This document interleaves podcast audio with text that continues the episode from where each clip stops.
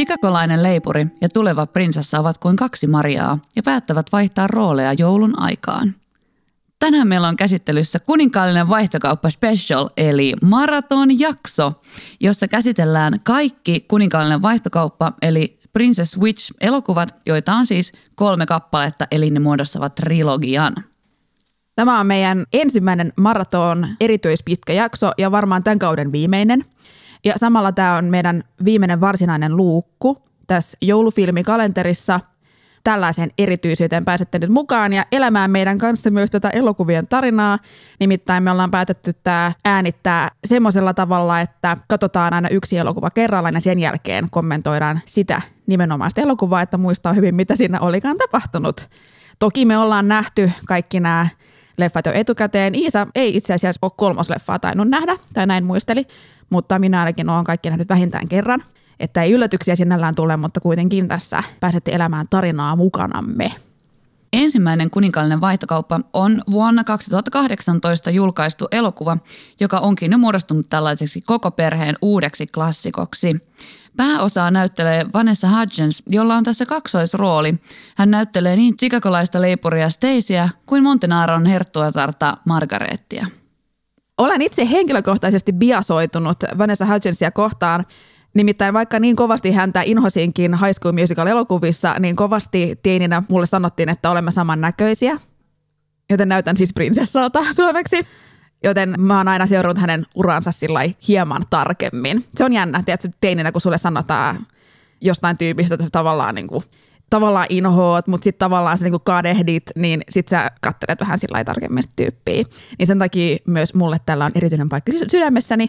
Ja myös ehkä sen takia, koska tämä on silloin 2018 ilmestynyt, ja se on myös se vuosi, kun mä olen päässyt eroon koulusta, jolloin mulla on ensimmäistä kertaa ollut aikaa oikeasti katsoa Netflix-elokuvia, oikeasti mennä Netflixin eteen ja selata, että mitä täällä on, mitä mä haluaisin katsoa. Ja tämä on varmaan ensimmäinen jouluelokuva, joka on minut hurmannut ja saanut mut koko niin joululeffa genren syövereihin.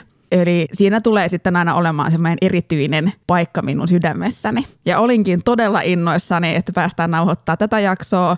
Mutta samoin myös Iisa, joka on laittanut mulle monta kertaa viestiä, että en malta odottaa sitä, että päästään äänittää. Niin.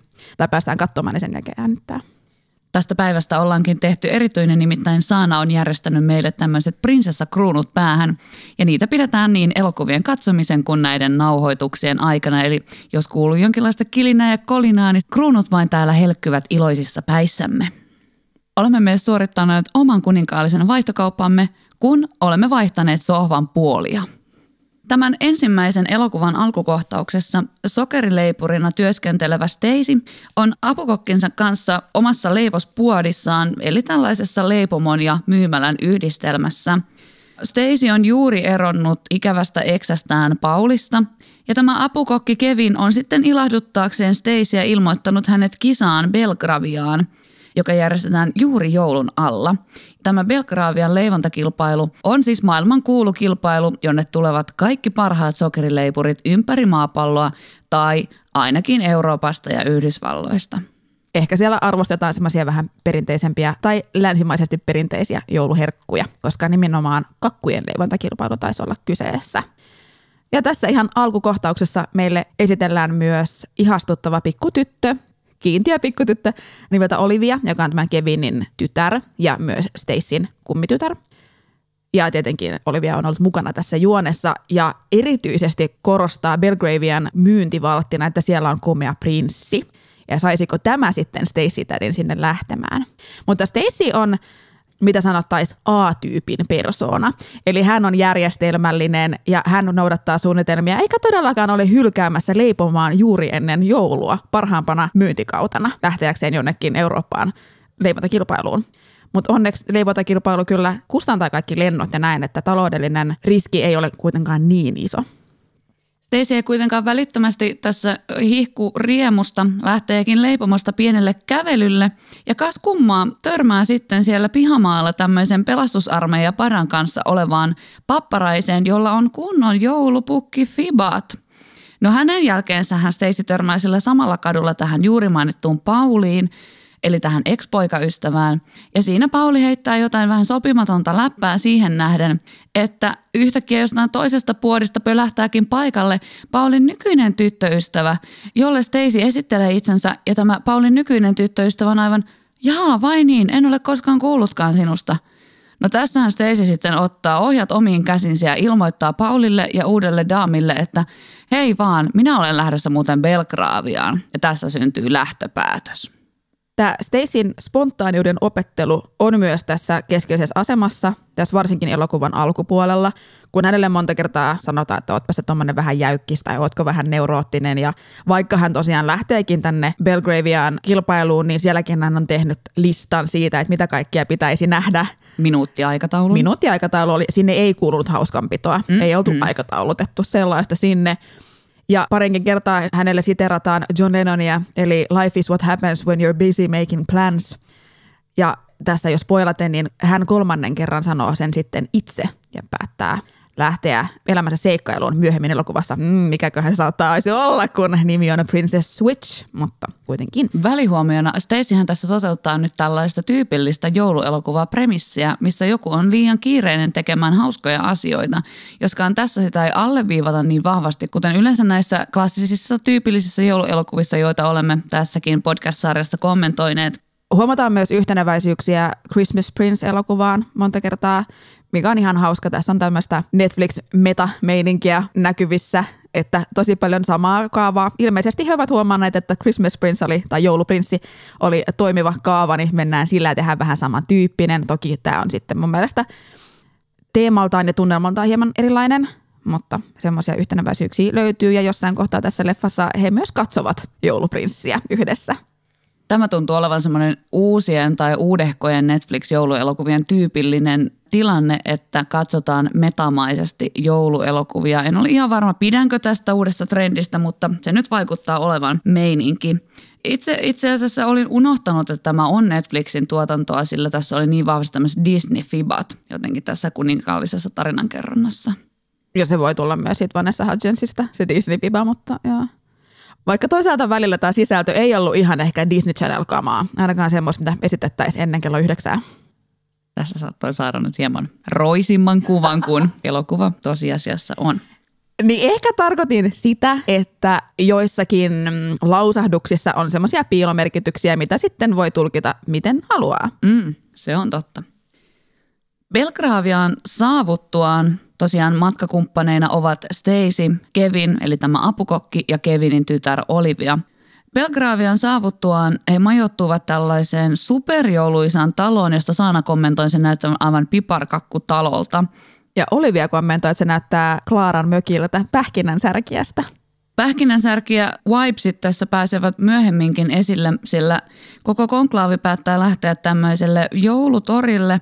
Ja siellä on sattumalta menossa Belgravian lasten balettikonservatorion tai vastaavan upean oppilaitoksen esitys – Lisäksi torilla on joululauluja laulava kuoro ja sama joulupukki-ish henkinen papparainen kuin Chicagossa. Stacy tunnistaa, että nyt on kyllä tutunoloinen ukkeli, mutta papparainen sanoo, että miten minä olisin voinut olla Chicagossa viikko sitten. No tähän Saana kommentoi, että no kyllähän se Stacykin lentokoneella sieltä pääsi, mutta ehkä papparainen ei omista passia. Pappa myös kertoo, että paikallisen prinssin häät on tiedossa tulevana uutena vuotena ja hän on astumassa avioon tämän Montenaron herttuattaren kanssa. Mitä tässä leikataan pois, niin että kuule kuinka. Meillä on aina välillä vaikea muistaa, miten nämä feikki valtioiden nimet oikein menee. Joulutorilla Olivia haaveilee tästä pähkinänsärkiä esitykseen osallistumisesta ja joulupukki Ukkeli antaa Steisille jälleen tämän saman elämänneuvon kuin Chicagossa aikaisemmin, että ei kannata vain kaahata täysiä joulun yli. Samaan aikaan kuitenkin Prinssi painaa kaasun pohjaan, tai oikeastaan hänen autonkuljettajansa, ja vetäisee hanat levällään joulutorin poikki. Tässä oli tosiaan yhtenäväisyyttä siihen jouluprinssiin. Mä niiden kohtaaminen tai ensi mm, kosketus toisiinsa oli hyvin samanlainen mm. jouluprinssissä. No seuraavaksi on vuorossa sitten jonkinnäköinen kenraaliharjoitus tai varusteiden asettelu tätä leivontakilpailua varten, jonne sitten Stacy suuntaa entouragensa kanssa. Ja siellä hän kohtaa entisen koulukaverinsa Briannan, joka ei selkeästi ole ihan hänen suosiossaan, eikä toisaalta toisinpäin, että he eivät ole ikinä olleet mitään ylimpiä ystäviä, nämä on Mean Girls-meininkiä. Ja Brianna kuulemma on voittanut tämän kilpailun edellisenä vuonna, että tässä on kunnon kilpailija. Ja erinäisten kommelusten kautta Stacyn Essue läikkyy jotain ja hänen pitää sitä lähteä vaihtamaan takatiloihin, jossa hän törmää tähän paljon puhuttuun Montenaron kreivittäreen. Tässä kohtaa meille selviää, että hehän ovat aivan samannäköisiä. Koska tietenkin heitä näyttelee Vanessa Hudgens eikä identtiset kaksoset, mitä joskus myös tehdään tämän tyyppisissä elokuvissa, mutta nyt se on vaan sama tyyppi. Vanessa Hudgensin kaksonen oli valitettavasti kiireinen elokuvan kuvaamisaikoihin. Stacy ja Margaret törmäävät sattumalta juuri peilin edessä ja pystyvätkin tekemään tätä vertailuanalyysiä toisistaan. Margaret päättää pyytää Stacyltä salaista hääkakkukonsultaatiota, sillä ilmeisesti kuninkaallinen leipuri on jokseenkin tiukka siitä, minkälaisia kakkuja sitä voi naikkuleihin laitella – Margaret ja Stacy päättävät tavata jo tunnin päästä linnan premisseille. Mutta aivan salaisesti. Eli, Täysin salaisesti. Eli Stacyn pitää keksiä joku tekosyy. Tämähän on jo ensimmäinen vaikeus hänelle, mutta pääsee kuitenkin sitten karkuun ja tapaamaan kreivitärtä. Hän on herttuatar. Totta. Herttua. No niin. Olivia on ollut täysin vaikuttunut tästä pähkinänsärkiä balletista – ja toivookin pääsevänsä kesäleirille Belgraaviaan, jotta voisi sitten osallistua seuraavan vuoden produktioon. Olivian isä Kevin kuitenkin ilmoittaa, että valitettavasti heillä ei ole sellaisia varallisuuksia, että Olivia voitaisiin leirille päästää. Olivia kuitenkin esittää myös toisen kainon toiveen, ja se on, että Kevin ja Stacy voisivat olla pari.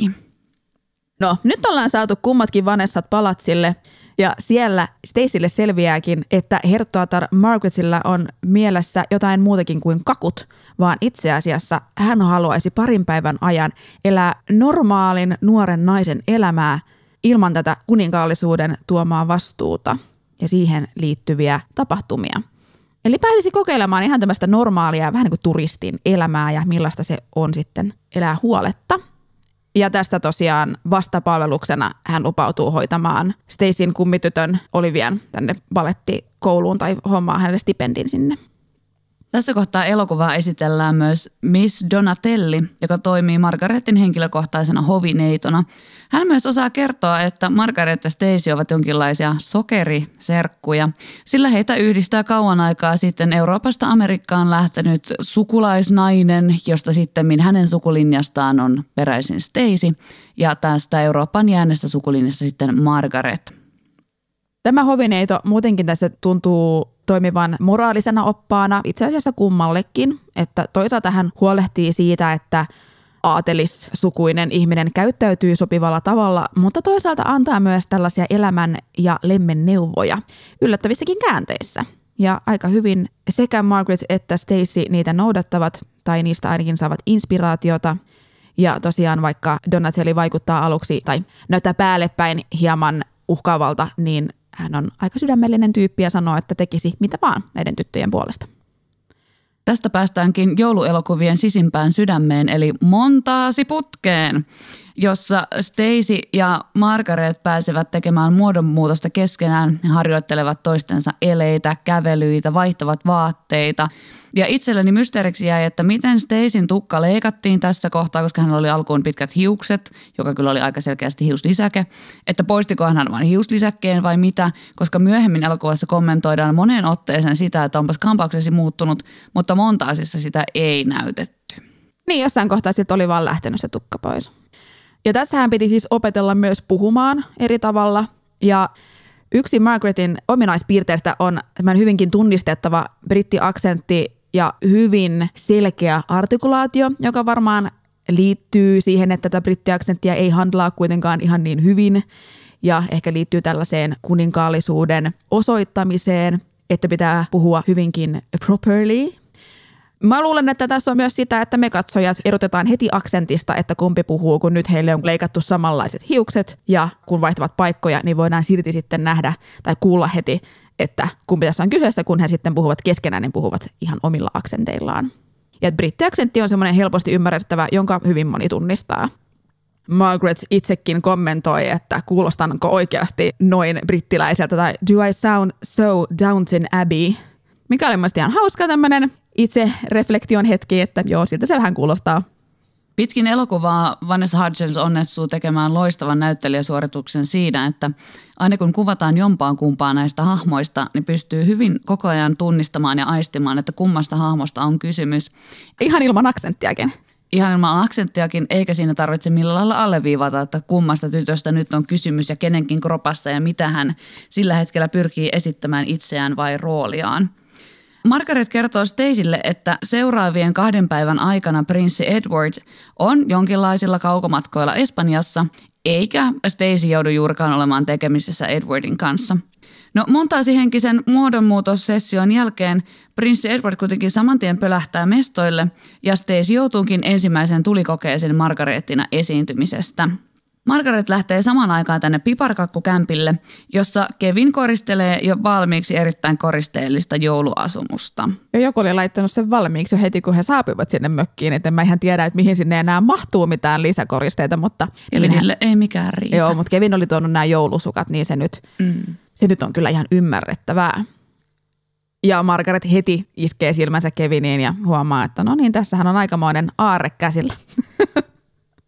Tästä pian siirrytään seuraavaan aamuun, josta Stacy menee tämmöiselle kuninkaalliselle aamupalalle kuninkaan, kuningattaren ja prinssi Edwardin kanssa. Kuningatar näyttää hämmästyttävän paljon Jutta Urpilaiselta, mutta luultavasti tässä ei ole minkäänlaista SDPn agendaa taustalla. Kuningas selkeästi epäilee jotain tässä Margaretin erilaisuudessa. Ei mikään ihme, sillä Stacyhän siinä aamupalapöydässä puputtaa – ja kuningas pistääkin palvelijansa tämmöiseen kaksoisagenttirooliin selvittämään, että mikäs tämä Margaretin uusi meininki nytten on. Aamupalalla ollaan myös Piparkakku-talolla, eli täällä Olivian ja Kevinin ja Stacyn asumuksella, jossa Olivia pyrkii Margaretin kanssa toistamaan jo elokuvassa aiemminkin monta kertaa nähdyn jengitervehdyksen, joka Olivialla ja Stacyllä on tapana tehdä – Margaret ei pysty tähän tervehdykseen, koska ei siitä tietenkään tunne ennakolta. Ja Olivialla syttyykin vahva epäilys siitä, että nyt on jotain hämärää tekeillä. Staceyhan tosiaan on tullut Belgravian kokkikilpailun merkeissä ja Margaret täällä keittiössä juuri polttelee aamupalaa pohjaan. Eli oikein on nyt ladattu kyllä, että tässä on, on jotain outoa meneillään. Joo, Margaret ei pääse ihan niin helposti näistä tilanteista, tai niin nokkelasti näistä tilanteista ulos kuin Stacy, joka keksii niin kaiken näköisiä valheita siellä. Ja no, näin, näin me aina tehdään Montenarossa ja kyllä tämä on juuri näin. Ja se on siis kiusallista katsottavaa, mutta hauska, miten hän näistä tilanteista selviää ja hänenhän pitää sitten illalla vielä selvitä tämmöisistä hyvän tanssiaisista, jotka Margaret oli jotenkin kätevästi jättänyt mainitsematta. Ja siellä hänen pitää olla tämän Edwardin, että tuttu oli Eetun kanssa – koska Eetu on päättänyt, että kyllä tällä hetkellä häiden järjestely on tärkeämpää kuin valtion asiat. Mikä taitaa olla kyllä ihan vain tämmöiseen niin joulun aikaan ulottuva mielipide toivottavasti kuninkaallisilla. Olivia, Kevin ja Stacynä esiintyvä Margaret lähtevät takaisin tänne joulutorille, missä eilen vierailevat Olivia, Kevin ja oikea Stacy. Olivia toivoo joulupukilta kaikenlaista roinaa ja uutta äitiä – Pian käsillä onkin lumisota kohtaus, jossa Kevin ja Margaret kaatuvat romanttisesti toistensa päälle ja rakkaus alkaa pilkistää heidän silmäkulmistaan. Stacy ja Edward menevät näihin hyvän tekeväisyystanssiaisiin ja asettuvat vahingossa mistelin oksan alle – Seuraa erittäin kiusallinen poskipusuhetki, jonka jälkeen yleisö kuningasparin vaatimuksesta alkaa osoittamaan suosiotaan sille, että Stacy esittäisi pianosoolon, sillä Margarethan on tunnettu pianon soittaja. No Stacy siinä vaikeroi, että no enpäs nyt en oikein tiedä, eihän Stacy oikeasti osaa mitään pianoa pimputella. Hän kuitenkin asettuu pianotuolille, katselee siinä kauhuissaan, ja jostain salaman iskusta Edward tulee paikalle ja kysyy, että soitettaisiinko yhdessä, että onko sillä ramppikuumetta ja Stacy, että juu, siitähän tässä on kysymys. Sitten Edward ehdottaa, että soitetaan tällainen tuttu joululaulu ja Stacy, joka tosiaan tässä on niin luullusti mestari-pianisti, ei tiedä neljää sointua, mutta tämä ei vielä Edwardille ole minkäänlainen vihje siitä, että tässä nyt ei olisi mestari-pianisti paikalla ja he soittavatkin tämän sopuisan dueton sitten yhteistuumin. Joo, tässä tilanteessa Edward tukee kyllä Stacyä aika tälleen kuin pyyteettömästi ja tuomitsematta.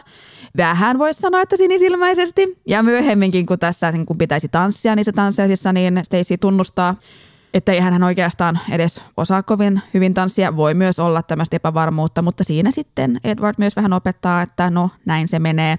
Ja tämä teema nyt muutenkin on kyllä tässä mukana, että aikaisemmin päivällä, kun on puhuttu tämmöisistä niin poliittisista asioista, niin Stacey on alkanut siinä kyseenalaistamaan tässä Margaretin roolissa kuitenkin, että onko naisen asema oikeasti se, että kiillottelen vain tiaraani, enkö minäkin voisi osallistua ulkopoliittisiin asioihin esimerkiksi.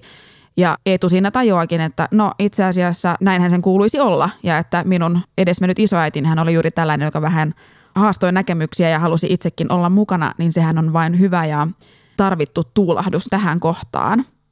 Eli Eetusta voisi sanoa, että hän on hyvinkin vastaanottavainen ja ymmärtää naista myös ihan omana persoonanaan eikä pelkästään koristeena.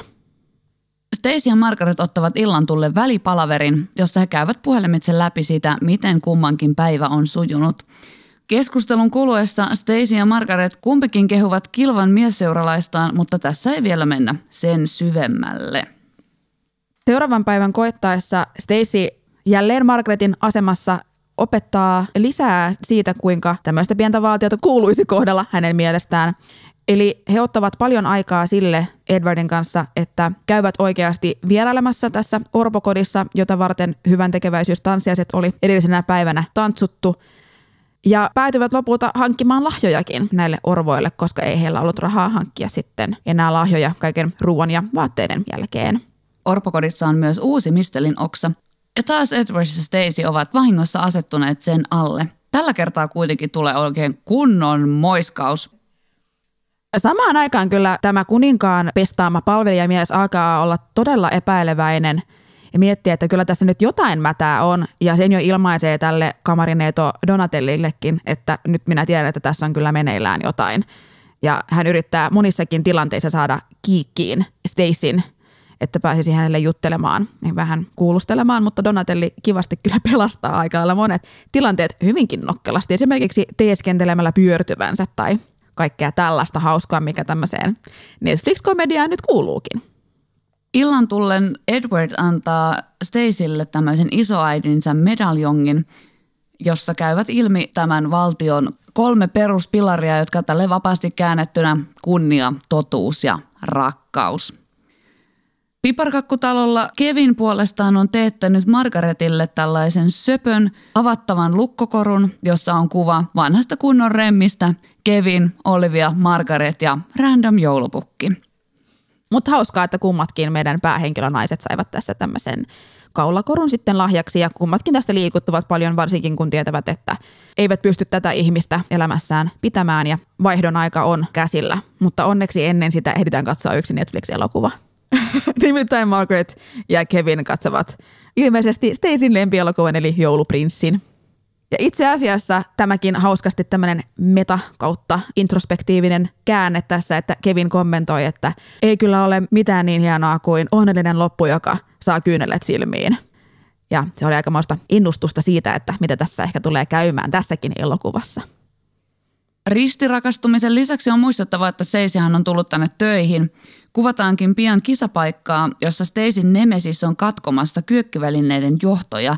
Selkeästi omin luvin saapuneena paikalle, mutta tämä on hyvin lyhyt kohta ja sen jälkeen sitten mennäänkin hetkeen, jossa Stacy ja Margaret ovat takaisin Margaretin linnalla, tai ei se nyt Margaretin ole – ja ennalta sovitusti vaihtavat roolinsa takaisin. Tässä käydessään läpi muutaman edellisen päivän kulkua sekä Stacylle että Margaretille käy ilmi, että he ovat rakastuneet toistensa alkuperäisiin seuralaisiin.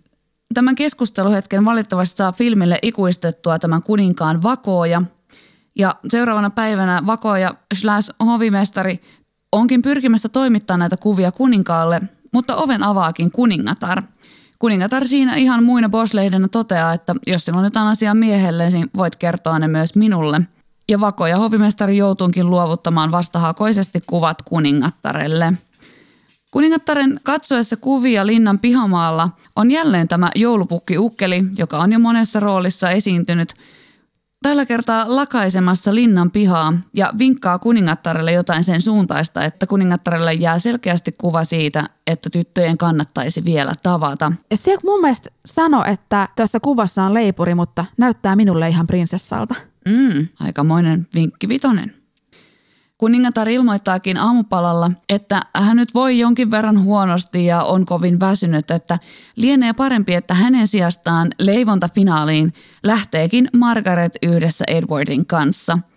Margaret tässä nyt alkaa tuskailemaan, että eihän hän nyt sinne voi mennä, kun siellä on näitä kaikkia vanhoja tuttuja ja tästä tulee nyt tosi kiusallista ja ei tietenkään ääneen siinä, mutta sisäinen taistelu on selkeästi tiukka. Margaret poistuukin aamupalalta myöskin jonkinlaista huonoa oloa tai muuta tuskaa valitellen, ja Edward löytää hänet linnan pihalta istuskelemasta. Tällöin Margaret toteaa Edwardille, että minun on nyt tunnustettava jotain. Voimme kaikki arvata, mikä tämä tunnustus oli, sillä seuraavaksi leikataan leivontakilpailuun, jossa sabotaasista huolimatta Stacy ja Kevin ovat saaneet kakun oikein hienon kakun kasaan No, kukaan ei varmaan ylläty siitä, että loppujen lopuksi he myös päätyvät voittamaan tämän kilpailun. Tässä kohtaa tietty mä voisin miettiä sitä, että mikä oli koko tämän Brianna-hahmon, tämän sabotööri-hahmon pointti tässä elokuvassa, koska se ei oikeastaan ajanut yhtään mitään asiaa. Tai että joo, sabotoitiin, mutta he pärjäsivät silti. Että oliko niin kuin tällä mitään virkaa. Ehkä se oli semmoinen, mikä, minkä oli tarkoitus osoittaa tätä Stacyn periksi antamatonta luonnetta ja nokkeluutta ja neuvokkuutta ja semmoista, että en tiedä, että pääsee vaikeuksista yli. Mun mielestä tämä tuli esille kyllä niin kuin muissakin asioissa ja tässä elokuvassa. Briannan hahmon sekä koko leivota kilpailu jää jokseenkin ohuen juonen varaan, mutta ei sillä niin väliä, koska muut jouluelokuvalliset elementit ovat hyvin vahvasti läsnä. Joo, tämä oli vähän tämmöinen kuin juonen väline, tämä leivontakilpailu. Ja onneksi leivontakilpailu oli kuitenkin jouluinen, eli sopi sillä tavalla teemaan. Ehdottomasti ja voittava kakkuhan oli erittäin punavihreä. Edward ja Margaret saapuvat tänne kilpailupaikalle tosiaan jakamaan näitä palkintoja. Ja siinä kohtaa, kun on määrä antaa palkinnot voittajille, he vetävät Kevinin ja Stacyn sivuun. Ja sitten Edward tunnustaa rakkautensa Stacylle ja Margaret Kevinille. Tolkun ihmisinä ja rationaalisina maallikkoina Stacy ja Kevin ovat hieman, että hetkonen, että ei ihan, tämä nyt ihan tällä lailla toimi, että meillä on nämä omat työt tuolla Yhdysvalloissa, että ei tässä nyt voida vaan niin rakkauden perässä törrötellä – mutta tarina on totuutta ihmeellisempää, sillä pian Edward onkin polvillaan Stacyn edessä ja kysäisee häneltä, josko vuoden päästä vielä haluat kanssani naimisiin, niin eiköhän silloin mennä. He ovat tosiaan tunteneet tässä kohtaa kaksi päivää ja mm-hmm. perustelu tälle rakastumiselle, jota siis todellakin hekumoitiin tässä oikein kuin monin sanoin, oli tämä, että you bring out the best in me, mikä on jännä varsinkin, jos esimerkiksi Margaret sanoo näin Kevinille, koska onko se silloin se Kevin, joka on tuonut sen parhaan hänestä ulos, vai onko se se muuttunut tilanne, mikä tuo sen parhaan hänestä ulos. Ja myös sitten tälle miekkosille, koska he kuvittelivat, että tämä nainen, jonka kanssa viettävät aikaa, on se sama nainen kuin aikaisemminkin. Niin kyllä mä rupeisin siinä kohtaa miettimään, että no, että onko mä rakastunut tähän uuteen tyyppiin, onko mä rakastunut siihen vanhaan tyyppiin, että mikä juttu tässä on, enkä siis ainakaan lähtisi kosimaan siinä kohtaa. Mutta jouluelokuvien taika kyllä on vahvasti läsnä ja kun päästään sitten pikakelauksella vuosi eteenpäin, niin juuri avioitu pari näyttää hyvin onnellisilta ja Margaret nappaa vielä tämän morsiuskimpun. Ja siinä hän kävi muina toiminnan miehinä kysäiseekin Margaretilta, onko hänellä jonkinlaisia uuden vuoden suunnitelmia. Margaret sanoi, no eipä kai tässä vielä oikein mitään sovittuna. Kevin sanoo, kannattaneen säästää kimppu. Itse ehkä olisin hieman loukkaantunut, että ei edes uutta kimppua saa häihin, jotka järjestetään viikon päästä kosinnasta, mutta Margarettia se ei tunnu haittaavan. Niin he tuntuvat olevan tämmöisiä spontaanimpia. Sehän tässä oli yhtenä teemana nimenomaan, että olenko spontaani vai ei. Ja tästä päästäänkin siihen pohdintaan, että nämä hahmot oli sinällään aika kiinnostavia sen puoleen, että tässä on tosiaan kaksi päähenkilö naishahmoa, josta toinen on kuninkaallinen puhuu brittiaksentilla ja toinen on tämmöinen niin jenkki yksityisyrittäjä. Tämmöinen voisi kuvitella, että kuninkaallinen olisi semmoinen, joka rakastaa järjestystä ja on hillitty ja ei kovin tunteellinen. Mutta osoittautuu, että nimenomaan Margaret haluaa tehdä tämmöisiä spontaaneja vetoja ja on vähän ilkikurinenkin välillä ja nauttii nimenomaan elämän kaikista tunteista ja yllätyksistä, kun taas Stacy on tässä se hyvinkin järjestelmällinen ja suunnitelmia rakastava ihminen. Ja esimerkiksi kun hänen piti tässä mennä ratsastamaan hevosella, niin hän totesi, että en ole koskaan ratsastanut, mutta tämä kuuluu nyt suunnitelmaan, niin niin minä sen teen. Ja se tässä suunnitelmallisuudessa onkin välillä tosi hyvä, että sä pystyt ylittämään itsesi välillä siinä, kun vaan päätät, että no näin mennään, koska näin on suunniteltu. Välillä pitää siis kyllä myös muistaa kuunnella itseään, mutta tällaisissa tilanteissa se voi ollakin voimavara. Joskin on tosin huomattava, että jos olet kuninkaallinen, sinulla on paljon palvelusväkeä, on helpompi olla impulsiivinen, koska et itse joudu järjestämään yhtään mitään, vaan voit vaan päättää, että nyt tehdäänkin näin, koska et ole koskaan joutunut tekemään sen uuden suunnitelman eteen yhtään mitään sen enempää kuin sen vanhankaan. Toisin kuin yksityisyrittäjänä, jossa sinun täytyy todella tehdä laskelmia siitä, minkälaista toimintaa voit harjoittaa ja minkälaisin resurssein. Silloin sinun täytyy olla huomattavan suunnitelmallinen. Joten ehkä omasta mielestäni nämä hahmot olivat uskollisia tälle omalle tarinalleen siinä, ovatko he impulsiivisia vai suunnittelevia. Tämä on ihan totta ja huomaa, että tämä on meille kummallekin tärkeä aihe, koska tulee hyvät luennot tästä. Ihan mielenkiinnolla kuuntelen, ei, ei sinne mitään. Ja voin uskoa, että osa meidän kuulijoistakin ihan samaistuu näihin hahmoihin. Ainakin minä samaistuin toiseen näistä hahmoista hyvinkin vahvasti. Ja siksi oli helppo elää mukana näissä juonenkäänteissä. Itse ainakin tiedän olevani pienen eurooppalaisen kaupunkivaltion kadonnut perijätär.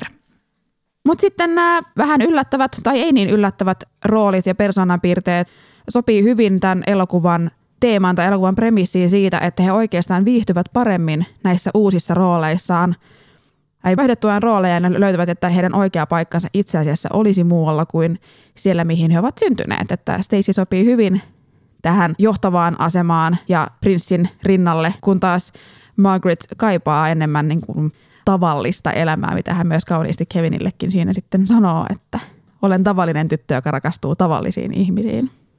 Mainittakoon, että elokuvahan siis päättyy tähän hääkohtaukseen. Joulupukki Ukkeli on tietysti mukana häähumussa. Lopussa on kaunis iso suudelma ja hidastus. Klassiset elementit läsnä. Ylipäätänsä tästä elokuvasta me varmaan tehdään kuitenkin kokoavia arvioita koko sarjasta sitten lopulta, mutta mikä niin kuin tässä elokuvassa jäi vahvasti mieleen on esimerkiksi, tämä on tosi hassua sanoa, mutta Vanessa Hutchinsin kemia itsensä kanssa – et on oikeasti hauska katsoa niitä kohtauksia, missä nämä kaksi naispääosaa, joita esittää siis sama ihminen, kommunikoivat keskenään. Toki tässähän on varmaan ollut joku body double, eli oikeastaan Vanessa Hutchinsilla on hyvä kemia stunttinsa kanssa. Mutta silti katsojalle sehän näyttää siltä, että tämä on tämä sama tyyppi kahteen kertaan. Ja siinäkin, että pystyy välittämään sen, että nämä ovat kaksi hyvin erilaista ihmistä kuitenkin mutta heillä on hyvä kemia keskenään, niin sitä on hauska katsoa, eikä todellakaan tuntunut semmoiselta kömpelöltä. Tässä kohtaa voisi verrata tuohon siihen elokuvaan, mistä tämä on varmaan saanut inspiraationsa, eli toi Ansa vanhemmille Parent Trap, jossa on pääosassa Lindsay Lohan, joka esittää identtisiä kaksosia. Olisiko se hänen ensimmäinen suuri elokuvaroolinsa? Hän oli ehkä 12, 10-vuotias siinä – sitä oli myös todella hauska katsoa, koska tuntuu, että ne on eri hahmot, vaikka on sama näyttelijä. Ja meillä ei ole siis mitään vedonlyyntiä siitä, että voiko Saana mainita Lindsay Lohanin jokaisessa jaksossa, mutta ehkä kannattaisi olla. Robin Pakkaleenia ei ole muutamaan jaksoon mainittu, joten mainittakoon hän tässä ilman mitään kontekstia. Tähän päättyy ensimmäisen jakson käsittely. Painamme seuraavaan elokuvaan play.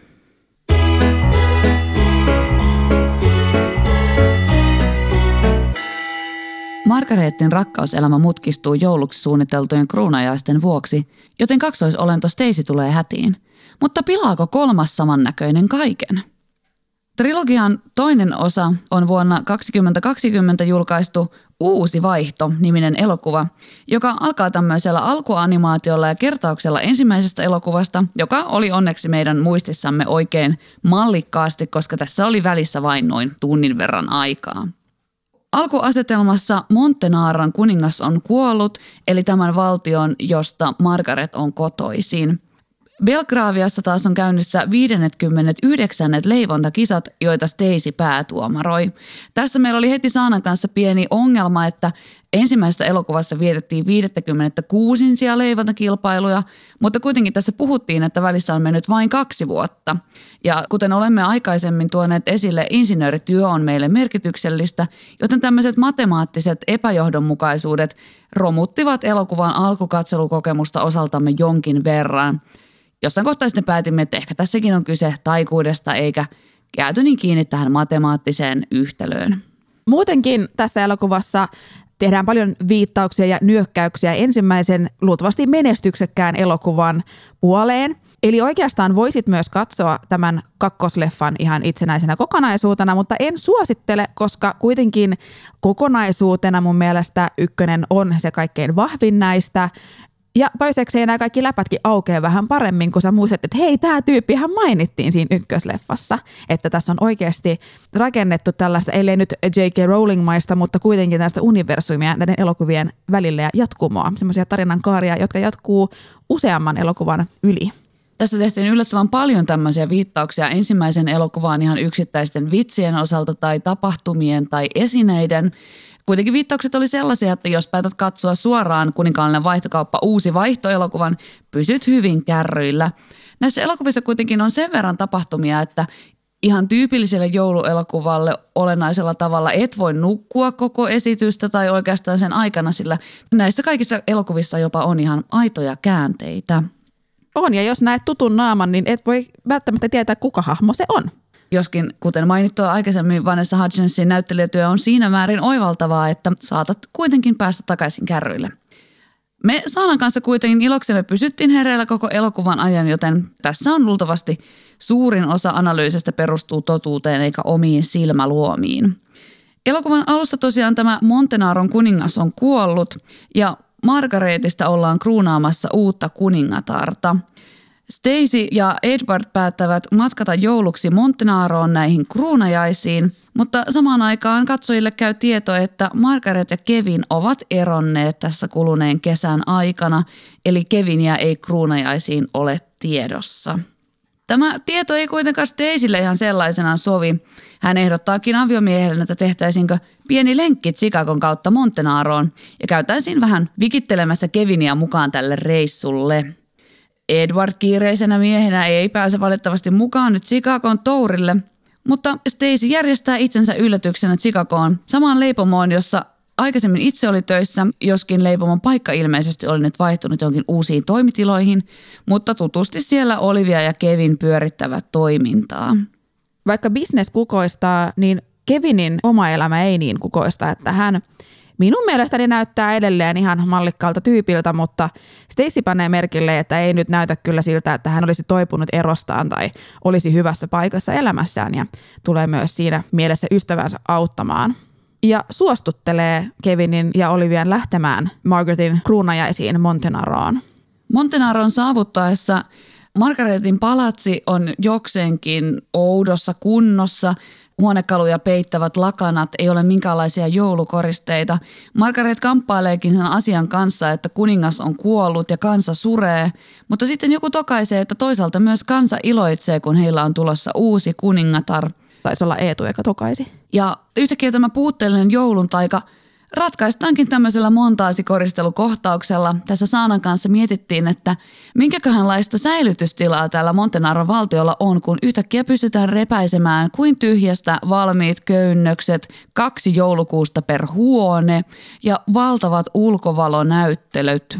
Joo, tuli ihan Stokkan ulkovalut mieleen tosta, että aika näyttävän näköinen. Toisaalta se nyt on palatsi, että ei pidä vähempään tyytyä ja tosiaan tässä taustalla Kelly Clarksonin upea, rakastettu Underneath the Tree-biisi soi taustalla, että myöskään musiikkibudjetissa ei ole säästelty selkeästi. Ylipäätään Margaretilla tuntuu olevan semmoinen epäileväinen fiilis tästä kuningattaruudestaan ja mm. valtaan nousemisesta, koska hän juuri edellisen elokuvan lopussa sanoi, että hän ei oikeastaan tykkää olla huomion keskipisteenä ja tämä tuli niin kuin muutaman kommervenkin kautta hänelle. Ja siinä oikeastaan onkin aika herkkänä kaiken näköisille vaikutteille, että siellä useat yrittävät hänelle sanoa ja kyseenalaistaa, että no oletko valmis kuningattareksi ja oletko miettinyt tätä ja millaisen ihmisen tarvitsisit siihen sitten rinnallesi, jos ketään. Rinnalle tulevista ihmisistä puheen ollen tässä kohtaa elokuvaa esitellään uusi hahmo, Antonio, joka on henkilöstöpäällikkönä täällä Montenaron palatsissa – hän tässä kovasti liehittelee Margareettia ja kertoo olevansa aina kaikessa käytettävissä ja tyrkyttää itseään Margareetille, että mehän olisimme oikein sopiva pari ja olisimme enemmän kuin ystäviä. Ja Margareetille tämä on ymmärrettävästi varsin hämmentävä tilanne kaiken kaikkiaan ja sitten vielä tähän päälle, että joku henkilöstöpäällikkö yhtäkkiä ilmoittautuu kuningaskandidaatiksi. Margaret lupaa tässä pienen painostuksen alla harkita asiaa, että Antonio voisi olla mahdollinen kumppani ehdokas, mutta mutta kuitenkin toisaalla hän sitten on juuri käynyt jauhosotaa Kevinin kanssa kyökissä ja se on ollut paljon mukavampaa kuin tämä Antonion väliintulo. Mutta Margaret nyt kamppailee tässä sekä oman kasvunsa ja näiden kaikkien kollien välissä ja Margaretilla on nyt kovin kummallinen tilanne omassa elämässään. Hän selkeästi kuitenkin haikailee näiden vanhojen hyvien Kevin aikojen perään, koska katselee sitä medaljonkia, jonka hän on ensimmäisessä elokuvassa Keviniltä saanut. No, totta kai niin kuin jouluelokuvaan kuuluu, niin meillä on myös joulutanssijaiset, ja ne ovat tässä nyt ihan alussa. Me tiedämme jo, että kaikki nämä ovat hyvin hurmaavia hahmoja, niin sitä paljastusta ei tarvitse säästää loppuelokuvaan. Näissä tanssiaisissa tietenkin tunnistamme, että Stacy on edelleen tavallinen tyttö, koska hänellä on tukka auki, niin kuin tavallisilla tytöillä usein on. Ja toisaalta Margaretin kauneutta siellä kehutaan monestakin suunnasta muistaakseni. Erityisesti nyt Antonio tulee jonkun niin kuin hyvin sopimattoman kommentin heittämään siitä, kuinka tuleva kuningatar on niin kaunis, ihan kuin hänellä nyt ei olisi muita merittäjä sitten. Tässä Sanan kanssa keskusteltiinkin, että minkälaista se olisi esimerkiksi tasavallan pääministerille ilmaista, että olette varsin kaunis jossain tilaisuudessa hyvin kummalliselta. Sitten tässä jatkoin tätä ajattelua, että jos itsenäisyyspäivän juhlavastaanotolla toteaisikin Olettepas komea, herra tasavallan presidentti, eikä hyvää itsenäisyyspäivää. Jouluelokuvissa onneksi tämmöiset asiat ovat ihan mahdollisia ja toki yleisölle täytyy viestittää tällaisia asioita, että nyt on nätti nainen kyseessä. Joulutanssiaisissa Kevinin ja Antonion keskenäinen kilpailu tulee ihan fyysiselle tasolle, sillä Antonion kehuessa Margarettia hänen kauneudestaan – Kevin puolestaan tekee tällä kertaa välintulon ja pyytää Margarettia kanssaan tanssiin. Tanssin pyörteissä he sopivat, että seuraavana päivänä voitaisiin nähdä spontaanisti as friends. Ja tämä spontaaniushan oli kantava teema myös ensimmäisessä elokuvassa. Mutta tässä nyt paljon alleviivataan, että sekä Margaret että Kevin puhuvat tässä suhteesta, että ihan vaan kavereina mennään jokaipa heille oli jäänyt vähän epäselväksi tai olivat kummatkin jääneet siihen käsitykseen, että se oli se, mitä se toinen ihminen haluaa. No kuitenkin tässä puhutaan siis jatko-osasta, niin täytyy vähän nostaa panoksia. Ja se tarkoittaa sitä, että heitetään kehään lisää Vanessa Hudgenseja. Eli nyt kolmas kaksoisolento liittyy joukkoomme pamahtaa sisään tanssiaisiin oman tunnusmusiikkinsa saattelevana ja kahden hieman koomisen kätyrin kanssa – Eli Fiona Pembroke on saapunut paikalle. Fionahan on Margaretin serkku, joka muiden käsityksen mukaan on perinyt ison omaisuuden ja elenee mukavasti herroiksi, mutta tämähän ei oikeastaan ole totuus, vaan hän on tuhlannut omaisuutensa ja näihinkin juhliin tullut oikeastaan kärkkymään lompakoita ja muita mahdollisuuksia. Tämä Fiona on siitä hauska, että hän on kuitenkin aika erinäköinen, että siinä on maskeeraus nähnyt vaivaa, että hänellä on tämä blondi peruukki. Se on jo selkeä peruukki, mutta kuitenkin niin luonnollisen näköinen kuin nyt tällaisella hahmolla voi olla. Ja hänellä on paljon meikkiä ja sillä tavalla erilaiset vaatteet, että on hyvinkin tämmöistä korkean muodin luomuksia, että upeita hattuja ja paljon tiukkaa mustaa asua ja kaiken näköisiä timantteja, että hänellä on tämä selkeästi luotu look verrattuna esimerkiksi Margaretiin, jolla on päällään mun mielestä ainakin nyt ykkös- ja kakkosleffan ajan, niin hänellä on pelkästään valkoista, punasta tai vaaleanpunasta. Näissä erityisesti tämän Fionan minioneiden käyttäytymisessä on paljon myös tällaisia viittauksia somekulttuuriin. He ottavat jonkinlaisen kuvausseunan edessä selfieitä itsestään tai assieita, niin kuin tässä podcast-sarjassa on aikaisemmin keskusteltu yhteisselfieiden nimityksestä. Mm-hmm. No näistä kätyreistä nyt kuullaan myöhemminkin tässä, mutta tähän voi alkuun sanoa, että he ovat kyllä nimenomaan tämmöinen niin komedinen elementti tässä vähän jotenkin semmoista oikein kuin kunnon Disney Channel sidekick niin kuin materiaalia ja ehkä vähän semmoista niin kuin yksin kotona meininkää. En ihan tiedä, että onko se kohdeyleisö tällä elokuvalla semmoinen, että me niin kuin tarvittaisiin tämmöisiä koomisia hahmoja. Tänäkään niin minuun ei suoranaisesti iske, mutta ehkä se tuo jotain nostalgiaa jollekin sitten katsojille, että on tämmöisetkin hahmot tässä mukana. Ja tosiaan Fiona on sillä tavalla erilainen hahmo näistä meidän ensimmäisen elokuvan hahmoista, että hän on vähän tämmöinen modernimpi ja ehkä pinnallisempi ja se näkyy myös hänen omassa kartanossaan, missä on modernit joulukoristeet ja värikkäät kimaltavat valot. Ja hän puhuu oikeastaan pelkästään one-linereilla, että hän on myös puheeltaan hyvin pinnallinen hahmo ja oikeastaan kaikki mitä hän sanoo on jotenkin hieman huvittavaa tai hyvinkin tämmöistä karikatyyrimaista. Antonion, Kevinin ja Margaretin kolmiodraama syvenee näiden tanssiaisten kuluessa. Antonio vie Margaretin jonnekin tämmöisen sivuhuoneeseen, kertoo, että nyt on hyvin tärkeä asia, kiireellinen asia, mikä pitää hoitaa välittömästi. Ja tällöin antaa Margaretille jonkin tämmöisen koruun, että tämä on nyt tärkeää, että voisimme olla enemmän kuin ystäviä. Antonio myös kutsuu Kevinin tällaiseen kaksin tapaamiseen, jonka sitten tämä Olivia-tytär sattuu kuulemaan siellä taustalla.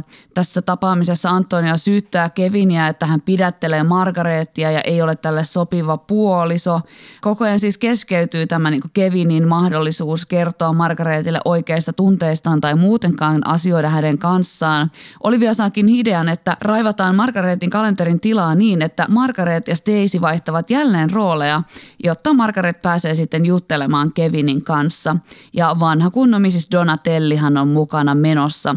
Hän suostuu, että tämä vaihto toteutetaan hänen vahtivuorollaan. Tämmöiset asiathan olisi niin kuin tosielämässä voinut ratkaista ihan semmoisella aikuisten keskustelulla. Ja tämä nyt tuntuu olevan aika tämmöinen löyhä peruste sille, että saadaan taas uusi vaihto tässä aikaiseksi ja saadaan vähän viihdettä ihmisille, mutta ei siinä mitään. Ja perustehän niin kuin tälle koko ongelmalle on ihan uskottava, nimittäin Margaret tuntuu olevan kyllä niin hukassa, että kun tämä Antoniakin täällä jossain pastellivärisissä solmioissa tarjoilee koruja ja sanoo, että you're the queen of my heart ja tämmöisiä muita todella lällyjä juttuja, mihin mä tiedän, että Margaret ei kyllä niin kuin uppoisi.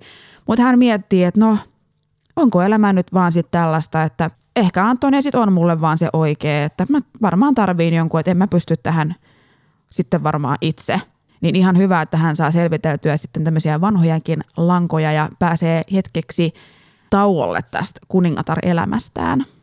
Kuten mainittua täällä Pembrookin kartanolla, missä Fiona asustelee, ei ole likviditeetti ihan sellainen kuin Fiona itse toivoisi. Hän suunnitteleekin ryöstävänsä Margareetin siten, että hän esittää Margareettia itse ja sitten tekee tilisiirtoja Fionalle eli oikealle itselleen – Suunnitelman toteuttamiseksi Margaret pitää siepata ja tästä seuraakin tämmöinen muutosmontaasi koko tripletille, jossa näytetään, kun yksinäinen Fiona, hänen hiuksensa värjätään tummiksi ja Stacy ja Margaret yhdessä taas suunnittelevat tätä muutosta. He ovat siis tietämättömiä siitä, että tekevät tätä muutosta samaan aikaan toisistaan erillään. Musta on ihan mahtavaa kyllä, että olla päänäyttelijänä elokuvassa, missä sä saat yhteensä kolme muodon muutosta. Mm-hmm. Ihan mahtavaa. Ja tässä tosiaan taustalla on myös Sian biisi. Eli on valittu ihan nimekkäitä biisintekijöitä ja John Mayerin biisejäkin mun kuullaan tässä pariin kertaan. Sitten me mietittiin, että tämä suunnitelmahan nyt on se, että tosiaan vain Stacy ja Margaret ja toki sitten Olivia, joka keksi tämän suunnitelman ja tietenkin siis tämä Donatelli, joka on mukana tässä, tietävät ylipäätänsä tästä vaihdosta. Ja totta kai sitten oikeastaan no Kevinillekin pitää kertoa, koska siis Kevinia kuitenkin tässä deittaillaan, mutta eipä ole tarvetta kertoa Stacyn aviomiehelle Edwardille tästä. Ja muutenkin niin kuin Edward tässä elokuvassa ainakin suurimman osa aikaa on vähän semmoinen hyvä uskonen höntti. Ja sitä voi niin kuin ihan noin vaan vetää kaiken näköisistä naruista ja ei tule niin kuin epäilleeksi asioita. Ja joo, ei mun mielestä ihan hirveän kunnioittavaa, kun Eetua kohtaan, että no kerrotaan muille, mutta ei, mutta ei sille tarvitse kertoa. Ihan kun ne ei luottaisi, että se osaa vaikka pysyä hiljaa. Joo, ei ole minkälaisia perusteita kyllä tälle, että oikeastaan tästä pikkasen niin fiksumpi ihminen voisi tehdä päätelmiä, että asiat menee vaan kompleksisemmaksi josta jätetään tämä Edward nyt niin kuin tietämättömyyden tyhjyyteen. Kertomalla asiat olisi varmaan ratkennut paljon helpommin, koska nyt tässä tulee tämmöinen hassu takaa jo tilannehenkinen juonenkäänne, jossa Edward yrittää lähestyä vaimoa Stacyä, jos jonkinlaisessa käänteessä, mutta aina Olivia onnistuu sitten saamaan Edwardin huomioon jonnekin muualle ja sitten tässä käydään myös tämmöinen Edwardin ja Olivian heart-to-heart-keskustelu, jossa Olivia kertoo Edwardille, että olet hieman tämmöinen helikopteriaviomies ja sinun pitäisi antaa enemmän Stacylle tilaa ja Tämä tulee pikkasen niin puskista ehkä ainakin tässä katsojalle, mutta ehkä kulisseissa on tapahtunut sitten jotain sellaista, mitä katsoja ei tiedä tästä Edwardin intohimoisesta suhtautumisesta Stacyn valvontaan. Hän itse yrittää avautua tästä asiasta itse asiassa Margaretille, joka onkin Stacy naamioituneena Margaretiksi. Tässäkin mun mielestä mielenkiintoista, että Eetu ei siis niinku tunnistanut, että tämä ei itse asiassa ole hänen ex-kihlattunsa Margaret, vaan se on oikeastaan hänen vaimonsa, jolle hän nyt avautuu vaimostaan hyvin kauniisti. Olisi ollut vähän kiusallisempaa, jos se olisi lähtenyt valittamaan silleen, että no tiedäksä, että kun ei se ikinä huomioi mua, vaan enemmän hän selittää, kuinka haluaisi viettää enemmän aikaa Staceynsä kanssa ja miettiä, että onko hän nyt itse tehnyt jotain väärin, että miksi Stacey ei enää tykkää hänestä. Mutta viestihän menee loppujen lopuksi oikeaan osoitteeseen. Koko vaihtokuvion kohteena olleet Margaretin ja Kevinin treffit sentään kukoistavat – he ovat kahdestaan tällaisella joulutorilla, missä tekevät kaikkia jouluisia hassuja asioita ja käyvät keskustelun siitä, miten rakastavat toisiaan ja kuinka molemmat kelpaavat juuri sellaisena kuin ovat. Ja jälleen palataan tähän spontaaniusaiheeseen. Spontaanius on ihanaa, voimme tehdä mitä vaan. On varsin tämmöinen toiveikas tunnelma. Margaret tuntuu saavan myös jonkinnäköistä voimaa ja itseluottamusta näistä treffeistä, koska hän siellä ensimmäistä kertaa mun mielestä näyttää sen, että hän on oikeastaan valmis kuningattareksi – että hän rakastaa tätä maata ja haluaa tehdä sen, eikä aio piileskellä varjoissa, mikä on minun mielestäni hienoa. Ja siinä myös ehkä sitten on saanut sen verran uskallusta, että uskaltaa puhua myös Kevinin kanssa ihan suoraan, että mitä oikeastaan tapahtuu. Ja selviää, että tässä on ollut ihan siis vanha kunnon kommunikaatiokatkos. Että no minä sanoin näin, koska luulin, että sinä ajattelet näin tyyppinen. Ja he vähän nauravat, että ollaanpa me oltu hölmöjä ja tämä muistaakseni päättyy lumipyryn maustamaan suutelointiin. Mm-hmm. Vanha kunnon hyvä. Margaretin ja Kevinin treffit mahdollistaakseen Stacyn on täytynyt mennä Margarettina tällaiseen montenarolaiseen perinnekonserttiin. Täällä minionit sitten nappaavat Stacyn, koska luulevat tätä Margaretiksi, ja Stacy viedään sinne Pembrookin kartanon jonnekin hämäriin kellareihin. Sieppaus tapahtuu naisten huoneessa, jossa sitten Fiona palaakin tältä naisten huoneesta ihan muina margareetteina. Hän on töykeä jollekin Margareetin ystävälle. Tässä kuitenkaan kukaan ei kiinnitä minkäänlaista huomiota. Kuningatar saa käyttäytyä niin kuin haluaa. Fiona toteaa siinä Margareetin avustajille, että nyt lähdetään suitsait sukkelaan takaisin linnalle. Mutta kun he sinne pääsevät, niin Oikea Margaret palaa treffeiltään ja kutsuu Fionaa Staceyksi, koska Stacynhän tosiaan piti olla siellä konsertissa. Ja tässä kohtaa Fionalle alkaa selvitä, että he ovat napanneet väärän tytön, että linnassa onkin tällä hetkellä Fiona ja Margaret ja Pembrookin kartanossa Stacey. Joo, jos tipuit tässä kohtaa, niin ei hätää, niin varmaan aika monet muut. Ja tässä onneksi moneen kertaan elokuvassa varmistettiin, että kerrataan kuka on kukakin, niin että katsojatkin ymmärtävät. Ja Fionalla on tämä oma tunnusmusiikki. Ja se on hyvä, joo. Siitä tunnistaa. No Fiona sitten toiminnan daamina päättää siirtää kruunajaiset joulupäivältä tälle jouluaattoillalle, jota elokuvassa tässä kohtaa eletään. Sillä Fionalle riittää se, että hänet kruunataan kuningattareksi, jotta hän voi tehdä tämän tilisiirron. Siinä kuitenkin sivutoimena hän myös loukkaa Kevinia ja lähettää hänet matkoihinsa ja ottaa kaikenlaista muutenkin pikku pintahässäkkää. Mutta saa tämä kruunajaiset tosiaan siirrettyä heti samalle illalle. Matkoihinsa lähetetty Kevin sanoo Fionalle, jota luulee Margareettiksi, että jos olet oikeasti tuota mieltä, niin en sitten koskaan palaa. Fiona Margaret toteaa, että juu se on selvä, heippa hei, ja Kevin lähtee matkaan. Hänen autokuljettajakseen valikoituu ensimmäisestäkin elokuvasta tuttu joulupukki Ukkeli, joka tekee näitä cameo-rooleja ties milloinkin. Joulupukki Ukkeli sitten autokuskina seikkailee vähän sieltä ja täältä ja tuolta jolloin lennolle ehtiminen jää pikkasen sitten viime tinkaan, mutta se saattaakin koitua ihan Kevinin onneksi. Tässä Fionan metkuja katsellessa niin meille selviää myös se, että Antonio eli Tony onkin pahis. Mm-hmm. Että hän tunnistaa, huom mun mielestä aina kun me merittiin, että hän siis tunnistaa heti, että Margaret ei ole Margaret, vaan Fiona. Että niin Hyvä se plussa, ne on se plussa hänelle. Mutta tunnistettuaan Fionan hän ehdottaa, että no, otatko minut mukaan diiliisi. Sitä mä en tiedä, että onko tämä nyt sen takia, että hän on siis koko ajan ollut vaan rahan perässä ja siksi esimerkiksi liehitteli itsekin Margarettia, jotta hän pääsisi kuninkaaksi. Vaiko on nyt niin loukattu siitä, että Margaret onkin valinnut Kevinin, että hän haluaa kostaa pettämällä hänet. En tiedä, mikä on motiivi. Hän kyllä vaikutti aika shadiltä ihan alusta lähtien, niin voi olla, että hän on koko ajan ollut vaan vallon ja mammonan perässä. Itse kyllä kallistuisin tähän tulkintaan. Ei siinä semmoista niinku rakkauden lämpöä ollut Antonion lähestymisissä, vaan pelkästään kolikon kilkettä. Ja tuntui kyllä, että hänen nämä lainit ja lähestymiset oli vähän niin kuin jostain Netflix-romanssielokuvasta kiskottuja. Antonio tosiaan ehdottaa Fionalle, että hän ei paljasta Fionan suunnitelmaa, jos pääsee itse mukaan. Kuitenkin samaan aikaan linnassa toisessa siivessä Donatelli, Kevin ja Margaret ovat saaneet Fionan juonesta kiinni. Benbrookin kartanolla minionit ovat kuin mitkäkin yksin kotona tai 101 dalmaattialaista roistot.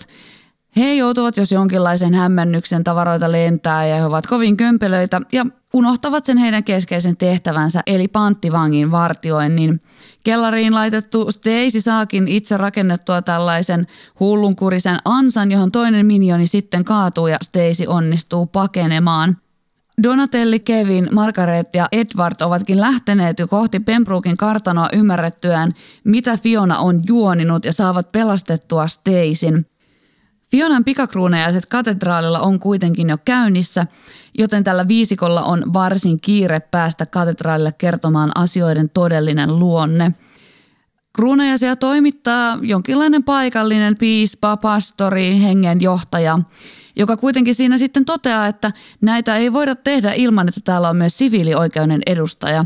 Onneksi Antonio onkin tässä jo pyytänyt pääministerin paikalle, mutta jonkinlaista niin kummallista meininkiä siellä on.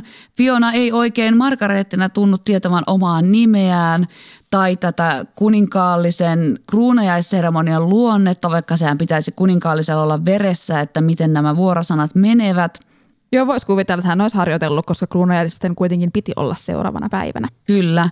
Kaikki vain ihmettelevät, että miksi nämä nyt pitää siirtää, mutta Fiona Margarettina selittää siinä jotain outoa juonta siitä, että hänen pitäisi päästä jonnekin orpolaisten maailmankiertueelle ja kukaan ei sitten kysy mitään asiakirjatodistelua tästä, vaan on ihan, että no eihän siinä sitten, että sanasi on kirjaimellisesti laki.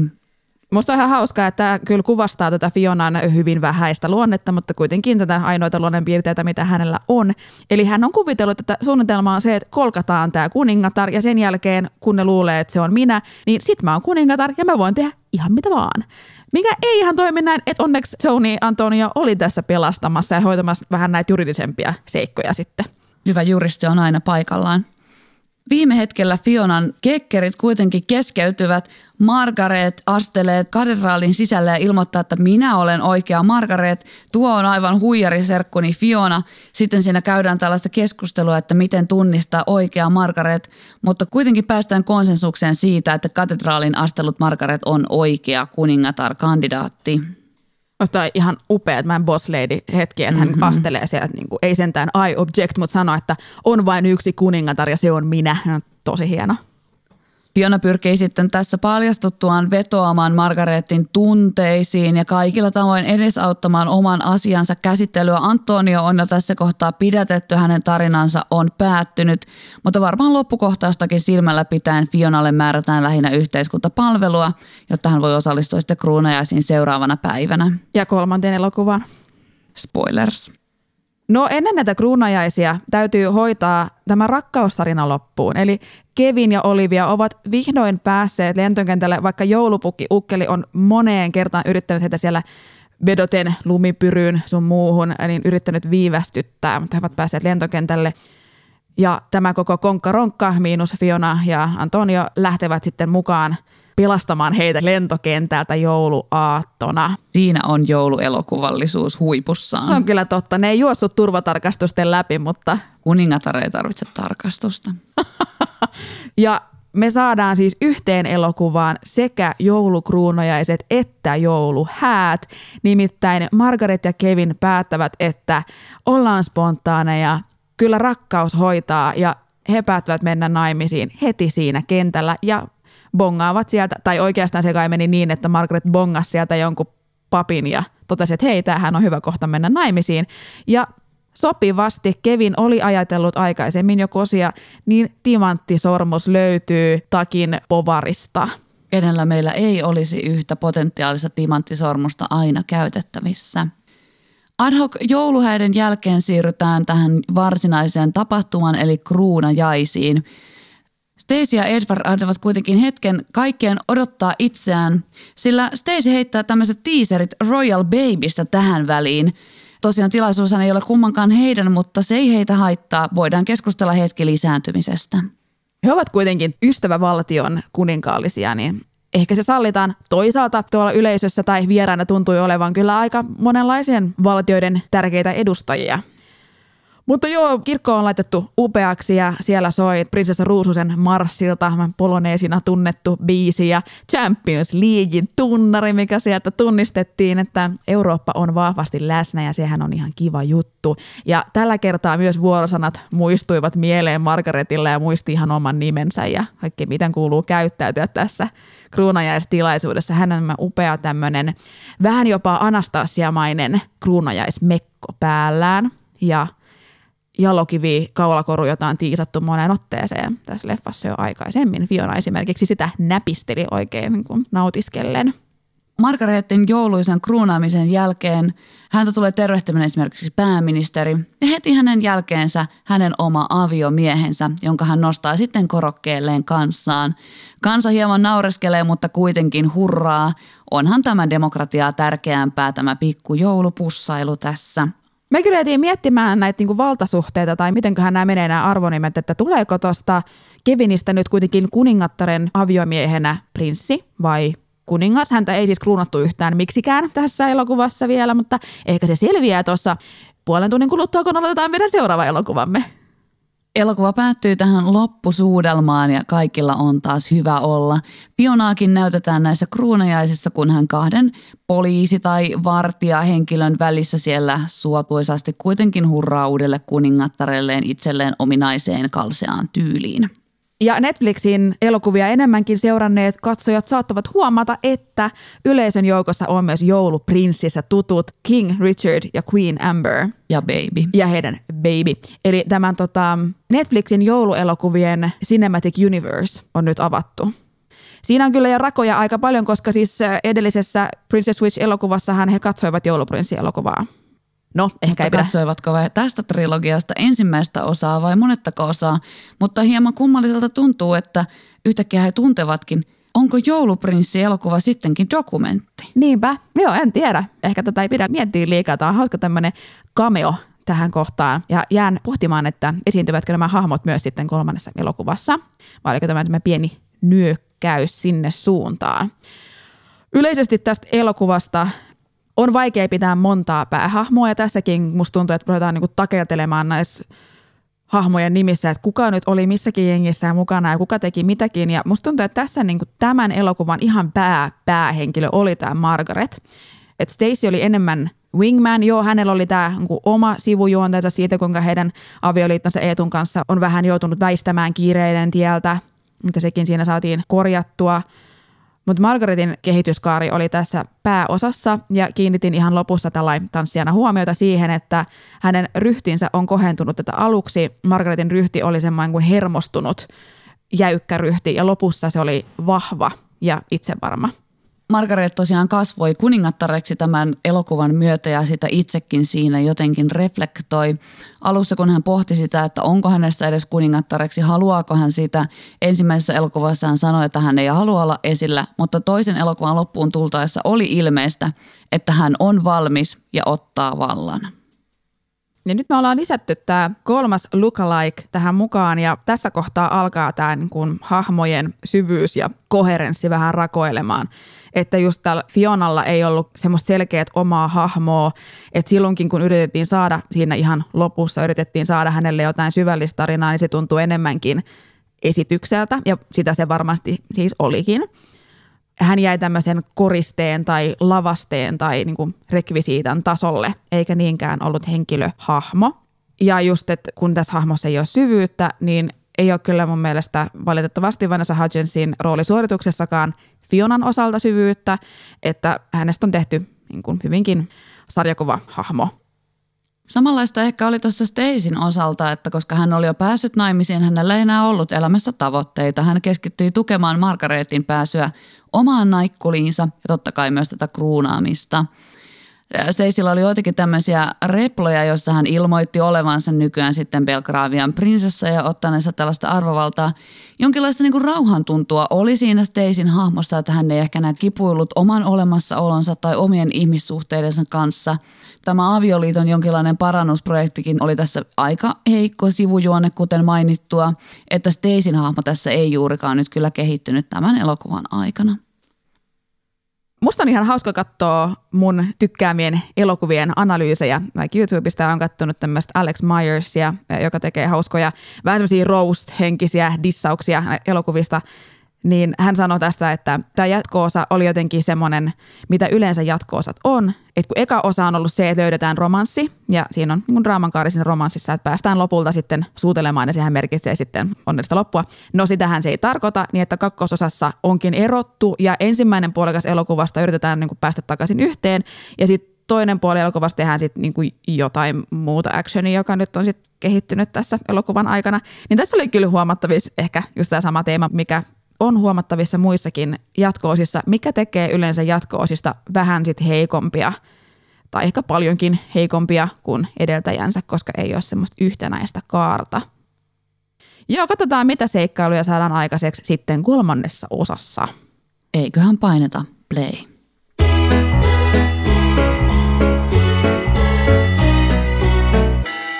Korvaamaton joulureliikki varastetaan, joten samannäköiset kuninkaalliset Margaret ja Stacy turvautuvat pelottoman kaksoisolentonsa Fionan ja tämän upean eksän apuun. Käsittelyssä nyt kuninkaallinen vaihtokauppa kolmonen, tähden metsästys. Ja tässähän tämä Princess Witch-saaga menee tämmöiseen action-elokuva-modeen. Musta jotenkin tuntuu, että tässä on niinku oikein päästetty Vanessa Hudgens valloilleen. Että nyt vaan tehdään kaikkea, mitä hän on ikinä halunnut tehdä ja siitä tulee aikamoinen pläjäys sitten aikaiseksi, mutta hyvinkin viihdyttävä sellainen, mutta tämä lähtee vähän komedisempaan ja dramaattisempaan suuntaan kuin ehkä nämä kaksi edellistä oli edustanut, että ne oli enemmän semmoisia perinteisiä romansseja, mutta tässä enemmän jo tämmöistä vähän Austin Powers-meininkiä tavallaan. Elokuvahan on tosiaan julkaistu vuonna 2021, eli vain vuosi edellisen elokuvan jälkeen. Edellinen elokuva lähti käyntiin tämmöisellä animaatiokertauksella. Tässä mennään satukirjakertauksen keinoin. Alkuasetelmana on se, että Stacy ja Margaret ovat päättäneet järjestää tällaisen kansainvälisen joulufestivaalin, johon he ovat saaneet Vatikaanista lainaan hyvin vanhan rauhantähtireliikin, ja sitä sinne on myös tullut tuomaan Vatikaanin erikoislähettiläs. Tässä esitellään niin kuin paljon erinäköisiä hahmoja, erilaisia tapahtumia – Eli tämä ei kyllä ehkä toimi ihan yksinään tämä elokuva, että kannattaa katsoa ne kaksi edellistä. Että jos on nyt aloittanut tämmöisen katsomisen, niin kannattaa kääntyä takaisin ja katsoa ne edelliset ennen, jos ei ole niitä nähnyt. Nimittäin sen verran on jo vanhoja hahmoja, että tunnettiin edellisestä elokuvista ja sitten tulee vielä päälle muutama lisää, niin meinasin itsekin mennä vähän sekaisin, vaikka olin juuri katsonut kaksi edellistä.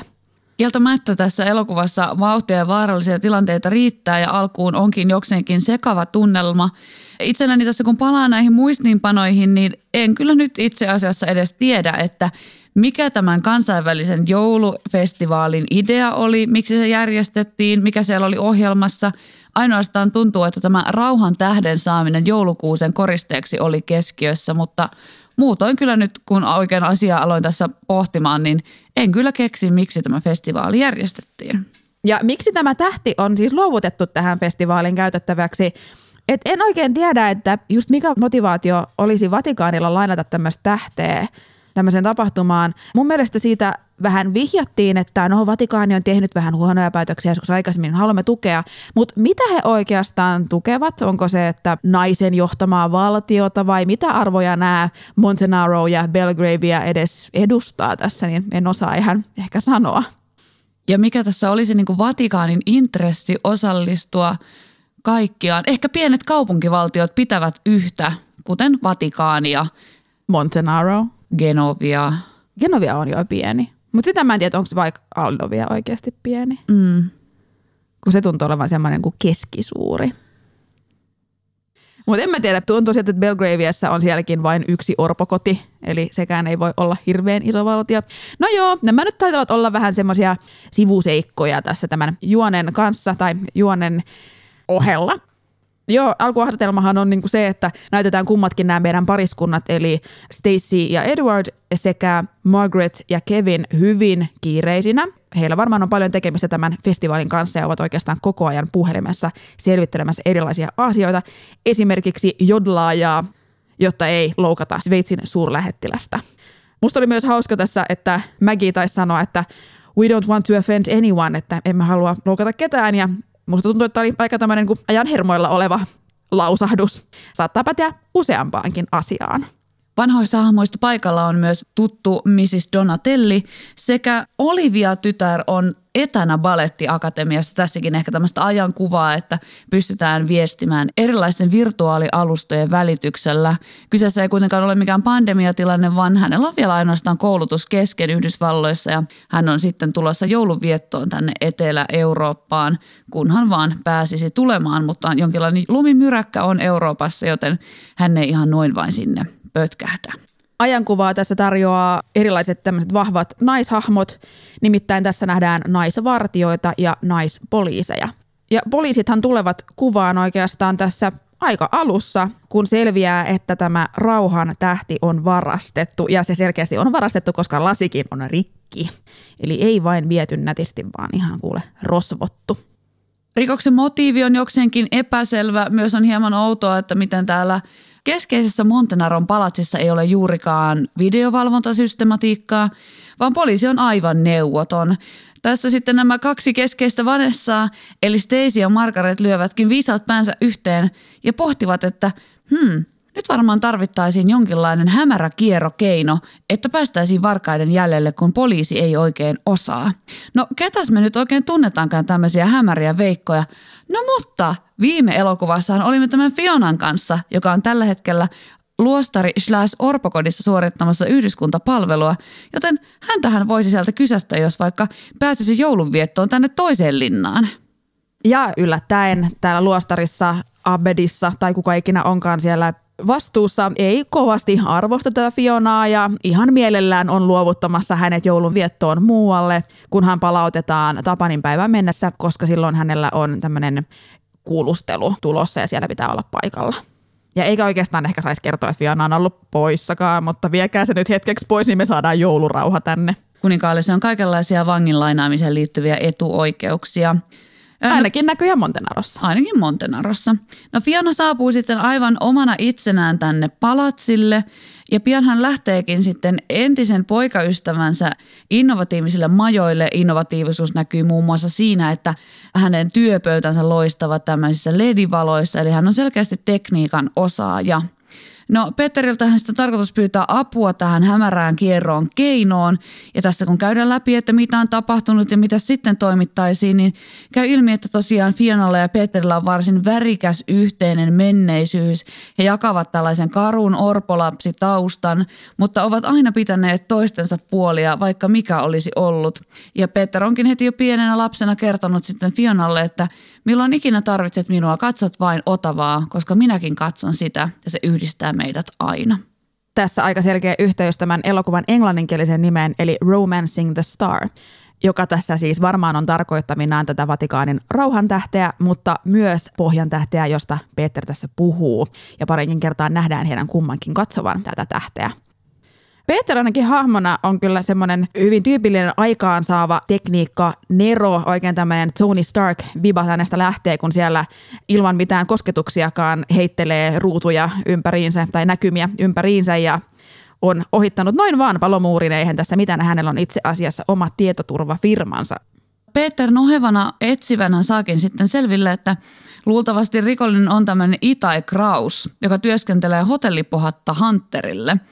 Ja kuinka sattuukaan Hunterilla on tämmöiset vuosittaiset kekkerit tiedossa seuraavana lauantaina ja varmaan olisi paras mennä sinne kemuihin tiedostelemaan, onko Hunterilla jonkinlaisia yhteyksiä tähän rikokseen. No jotta sinne Hunterin bileisiin päästäisiin, niin sinnehän tarvitaan kutsu – Hunter tyypillisesti käy jossain tällaisessa koirapuistossa joka aamu kello kahdeksan ja sitten saadaankin aikaan tämmöinen hassun hauska koirapuistoincidentti, jossa Fiona yrittää jättiläismäisen Tanskadokkin kanssa saada Hunterin huomioon, mutta ajautuukin puskasta läpi ja sitten hän tulee aivan ryytyneenä sinne palatsille, jossa sitten Peter pääsee hänelle sanomaan, että sinulla olisi varmaan syytä siistiytyä ennen seuraavaa yritystä ja tässä sitten näemme, miten katseet kohtaavat ja molemmat tuumivat, että mitäs tässä seuraavana ja Peter ottaa romanttisesti Fionan hiuksista lehtiä pois ja sitten kohtaus keskeytyy. Mun arvion mukaan Vanessa Hudgens on yleensä ollut tosi hyvä luomaan kemiaa aika lailla kenen tahansa kanssa, myös itsensä kanssa, mutta näiden miesvastanäyttelijöidensä kanssa usein. Mutta tässä kohtaa mä kyllä en tunne sitä kemiaa. Ehkä mm. se on tämän Fiona-hahmon pinnallisuus, tai sitten vaan, että tämä on jotenkin ei yhteensopiva matchi, mutta mulla tulee enemmän vaan mieleen niin tämmöinen isoveli-pikkusisko dynamiikka tästä. Joten tuntuu vähän kyllä kiusalliselta nähdä tämmöisiä romanttisia eliitä heiltä. Mutta yritäpä itse pokailla kolmea miestä yhtä aikaa eri peruukeissa. Ei niin helppo homma. Ja samaan aikaan pyörittää Elvistä himassa, kun, tai samoihin aikoihin vielä seurustella Austin Butlerin kanssa tosielämässä. Lanteet eivät valehtele. Fionan seuraava pyrkimys saada kutsu näihin Hunterin kekkereihin on mennä Hunterin hotlalle. Ja siellä kertoo olevansa ihan muissa bisnespuuhissa paikan päällä. Ja tekeekin Hunterille tarjouksen myydä omaan kartanonsa tai jotain tällaista muuta vähän sekavaa. Ja Hunter on ihan silleen, no kuulostaa ihan niin kuin todennäköiseltä tarjoukselta ja todenpitävältä. No siinä sitten Fiona on jo mukaan lähdössä ja sitten Hunter huikkaa, että tulisitko kotibileisiin lauantaina – tässä demonstroidaan Fionan ihmisten lukutaitoa, että hän tietää, mistä naruista vedellä. Että siellä on muuttuja pyörittämässä päätä, että älä nyt lähde sieltä, että sä et ole vielä hoitanut tätä hommaa, mutta Fiona tietää, että pitää vähän perääntyä ja torjua, jotta Hunter saadaan oikeasti kiinnostumaan. Ja Fiona onkin elämässään torjunut paljon. Hänen hahmossaan rakennetaan tässä elokuvassa koko ajan syvempää kuvaa, miten hän on työntänyt kaikki pois elämästään. Ja tuleekin tämmöisiä takaumia, missä kerrotaan Fionan lapsuuden hetkistä, miten hänen äitinsä on hylännyt, hänet ei ole lomilla ottanut luokseen. Ainoastaan Peter on pysynyt tapahtumasta toiseen. Eli jos ensimmäinen prinsessapäiväkirjat elokuva kertoi Steisistä, seuraava Margaretista, niin tämä kolmas on kyllä Fionan elokuva. Joo, se on kyllä ihan selkeästi tehty näin.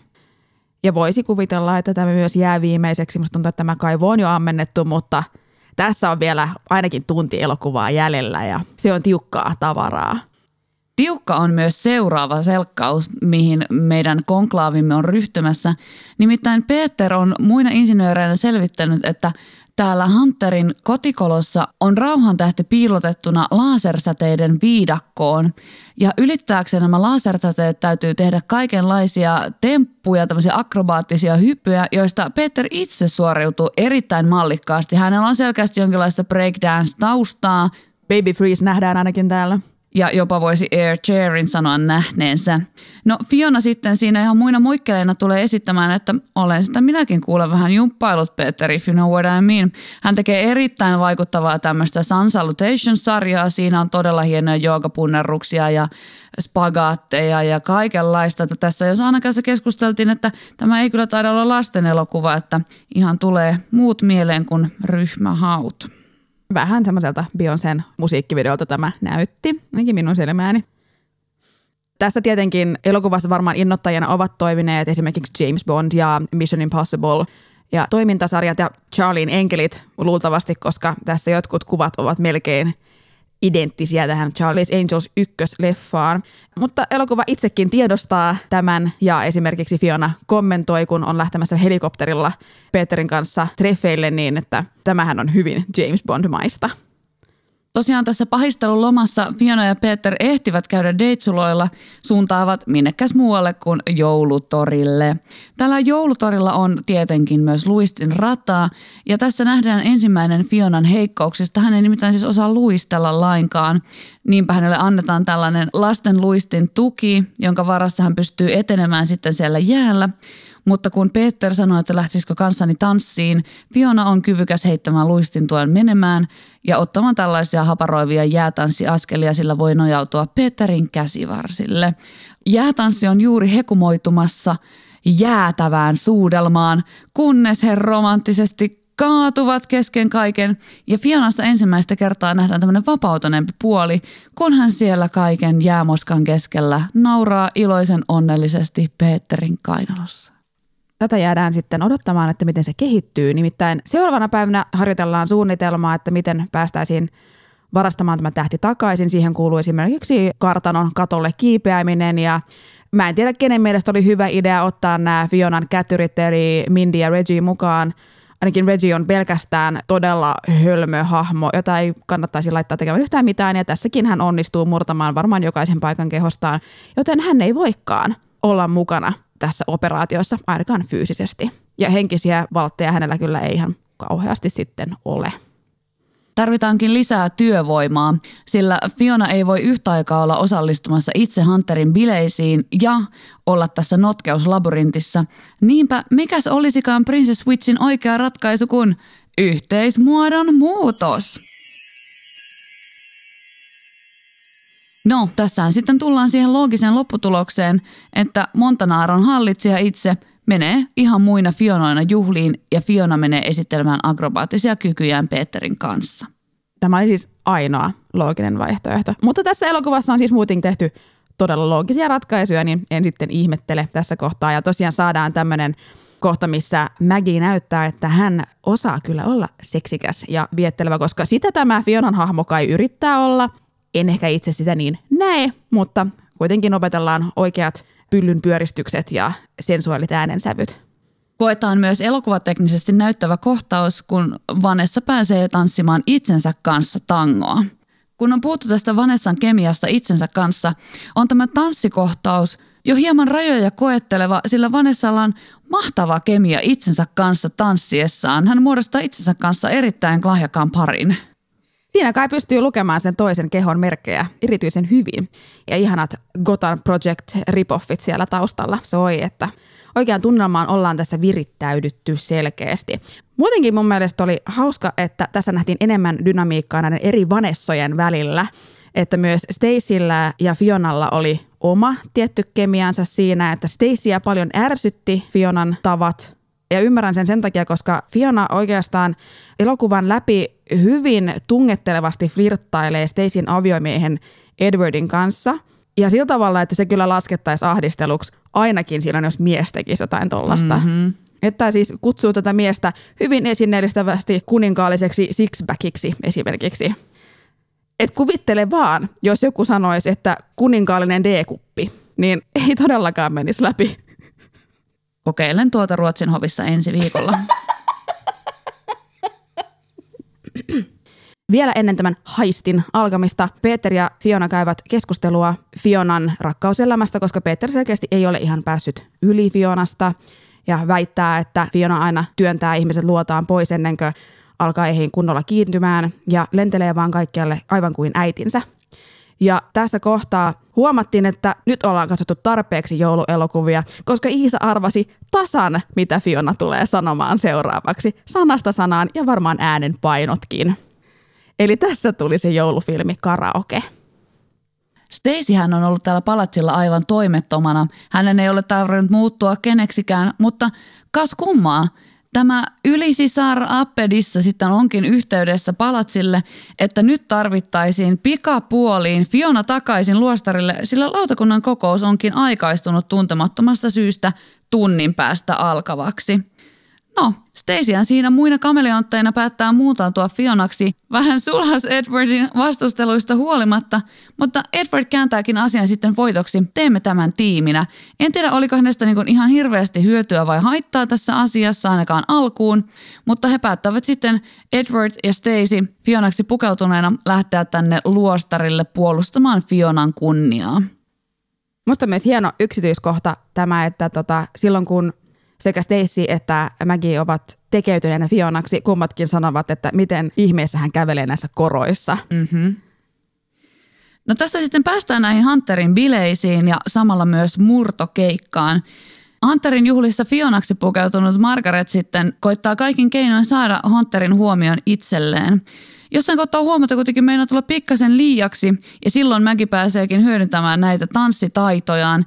Tämän ensimmäisen Vanessa Vanessa tangon osalta olen kirjoittanut vihkooni, että jouluisa hot tango ja sitten tämän Margaret Hunter tangon osalta ei lasten silmille. Et tunnelma niin sanotusti kiihtyy, mutta tämä on koreografisesti erittäin näyttävä tango, jonka tämä Margaret ja Hunter siellä juhlissa tanssivat, että ihan jos haluaa jonkun yksittäisen kohtauksen katsoa tästä elokuvasta, niin sanoisin sen olevan tämä tanssiesitys.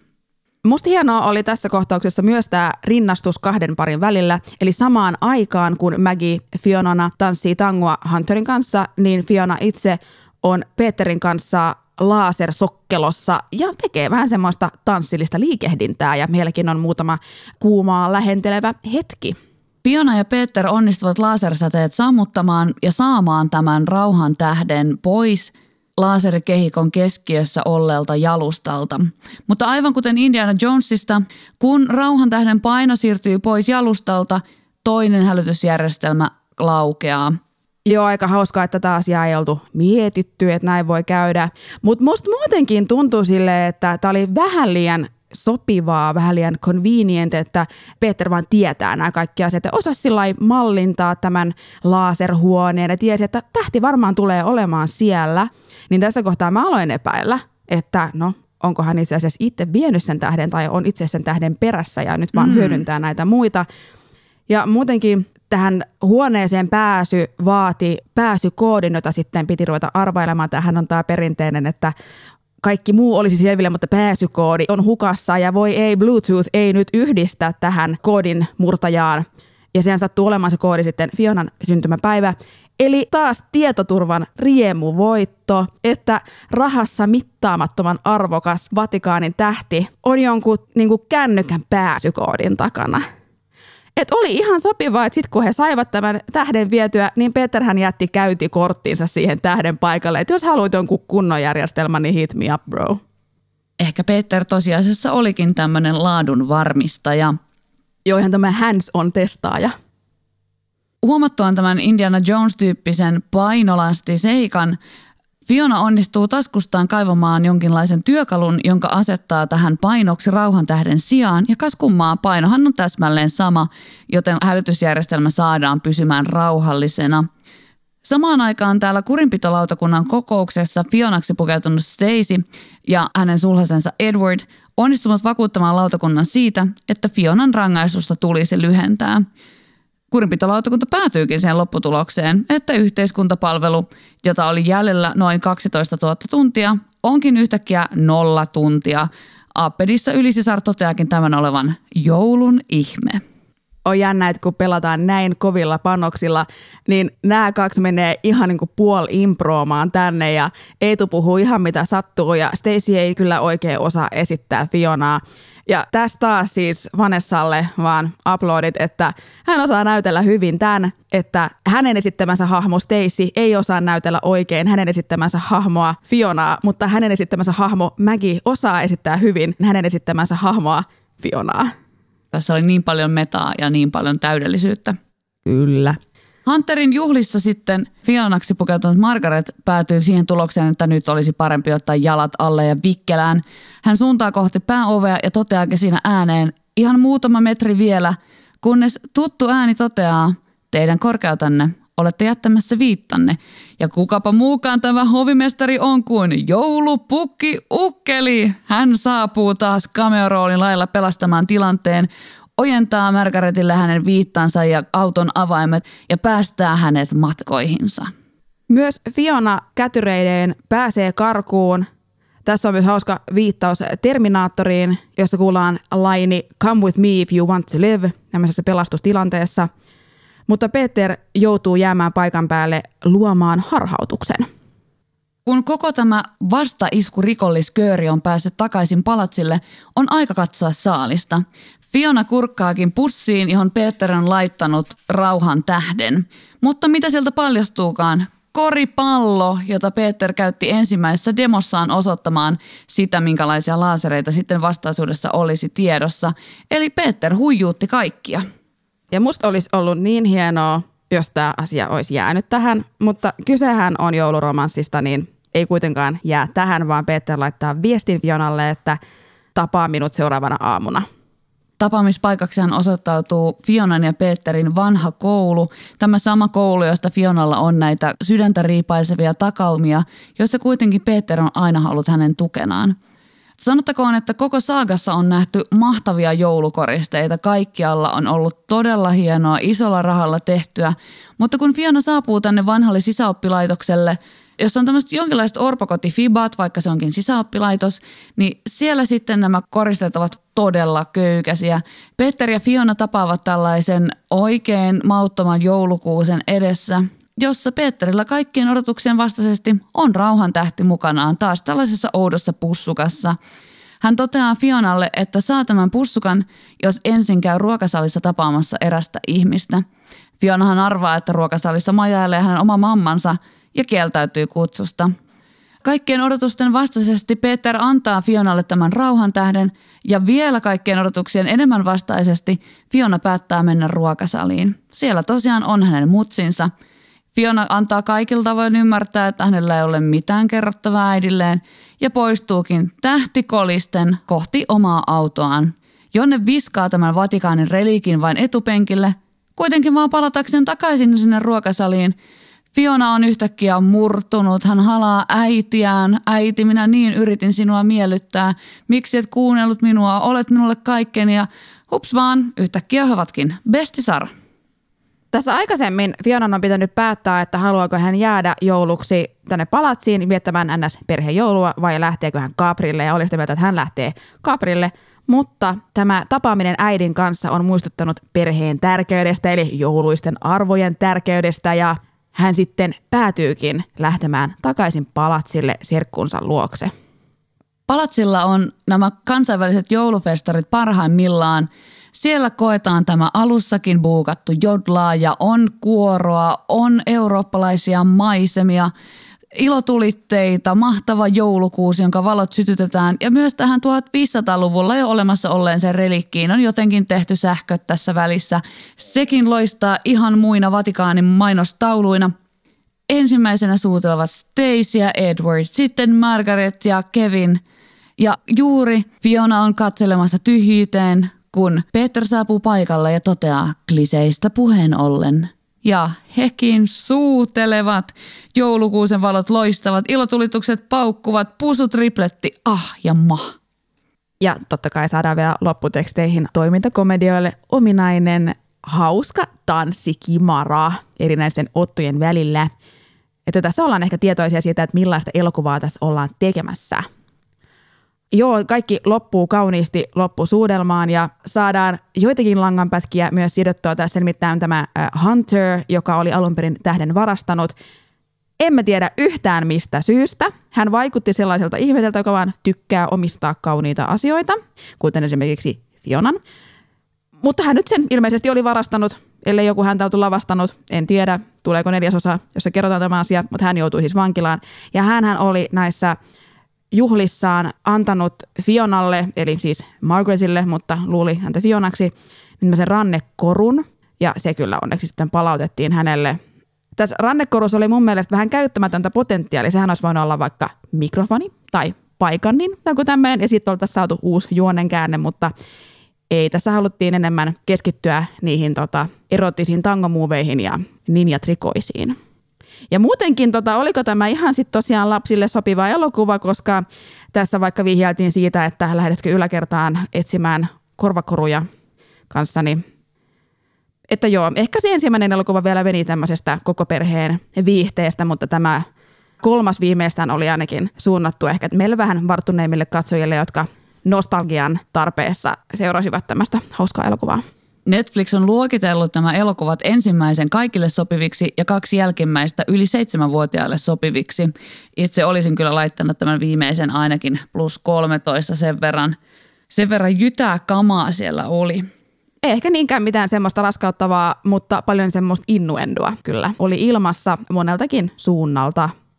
Muutenkin nämä tota, bileet oli aika psykedeelliset, että mä en oikein tiennyt, oliko siellä joku teema vai ei, koska siellä oli siis Jotkut vieraat piti tämmöisiä kasvonaamioita, ei koronakasvomaskeja, vaan ihan tämmöisiä niin kuin masquerade-tyylisiä naamioita ja kaikilla esiintyjillä ja tarjoilijalla tuntui olevan jotkut rokoko-asusteet, oikein hienot tämmöiset mekot ja korkeat Marian tuonnet perukit. Meniköhän nyt aikakaudet oikein, en, en tiedä. Ja toisaalta siellä oli sitten tämmöinen syksyn lehtiteema. Ja sitten Margaret Fionana oli pukeutunut vähän tämmöisen punahilkka-asuun ihan viitan kanssa. Ja toisaalta Hunter itse näytti isolta pahalta sudelta tämmöisessä Ile Kuusivuori-tyyppisessä puvussa.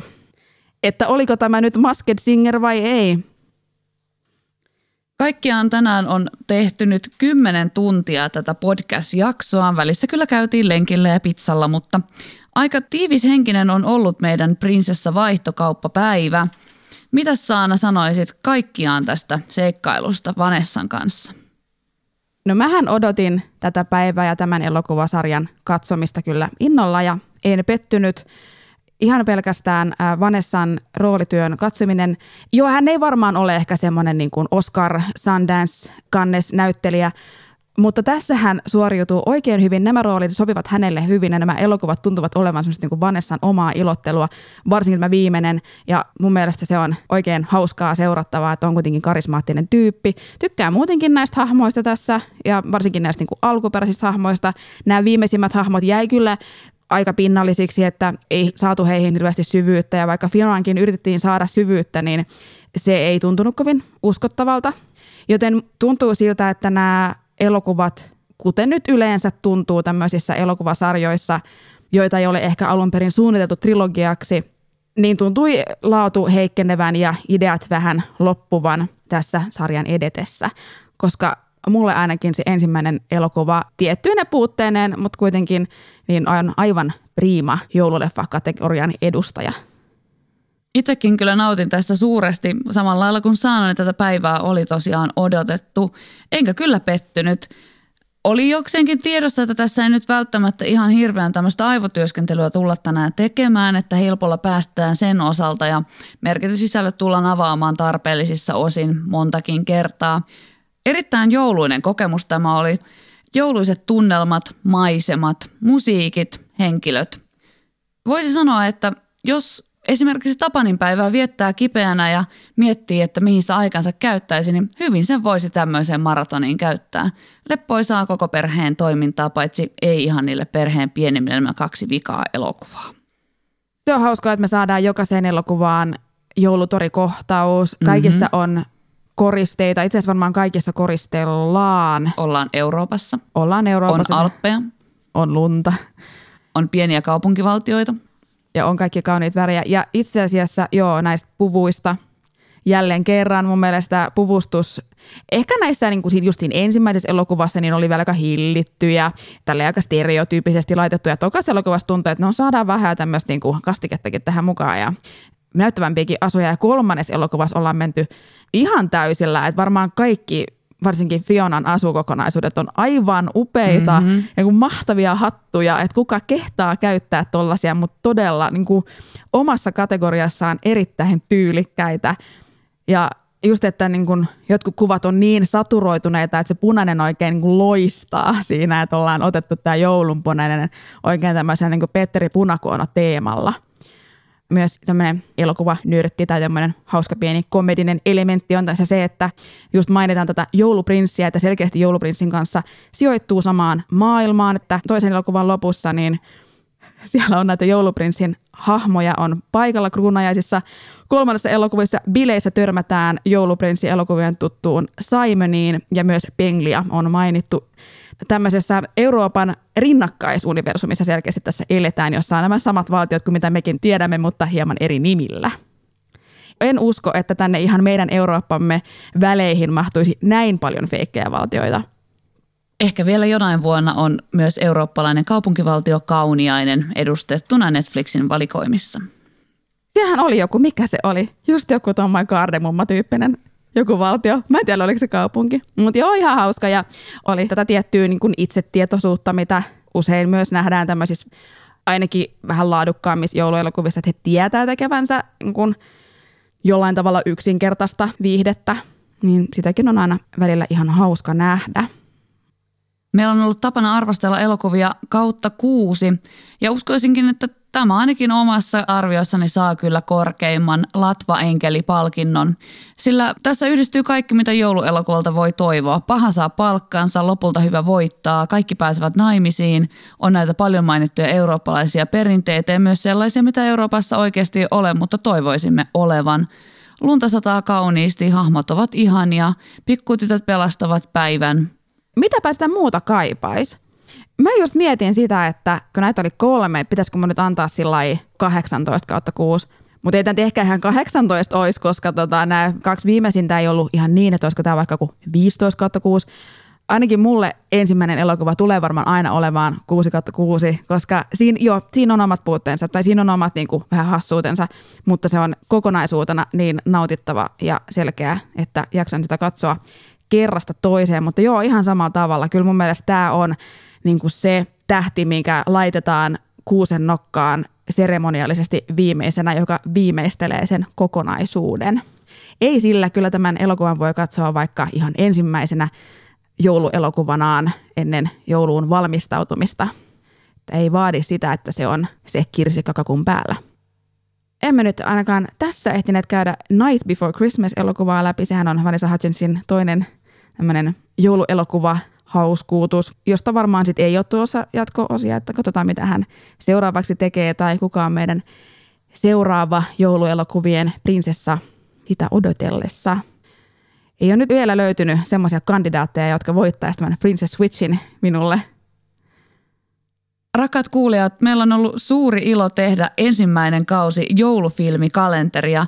Kiitos siitä kuuluu teille, jotka olette jaksaneet nauttia tästä meidän hengen tuotoksesta – Kiitos ja hyvää joulua toivottavat tonttunne Saana ja Iisa.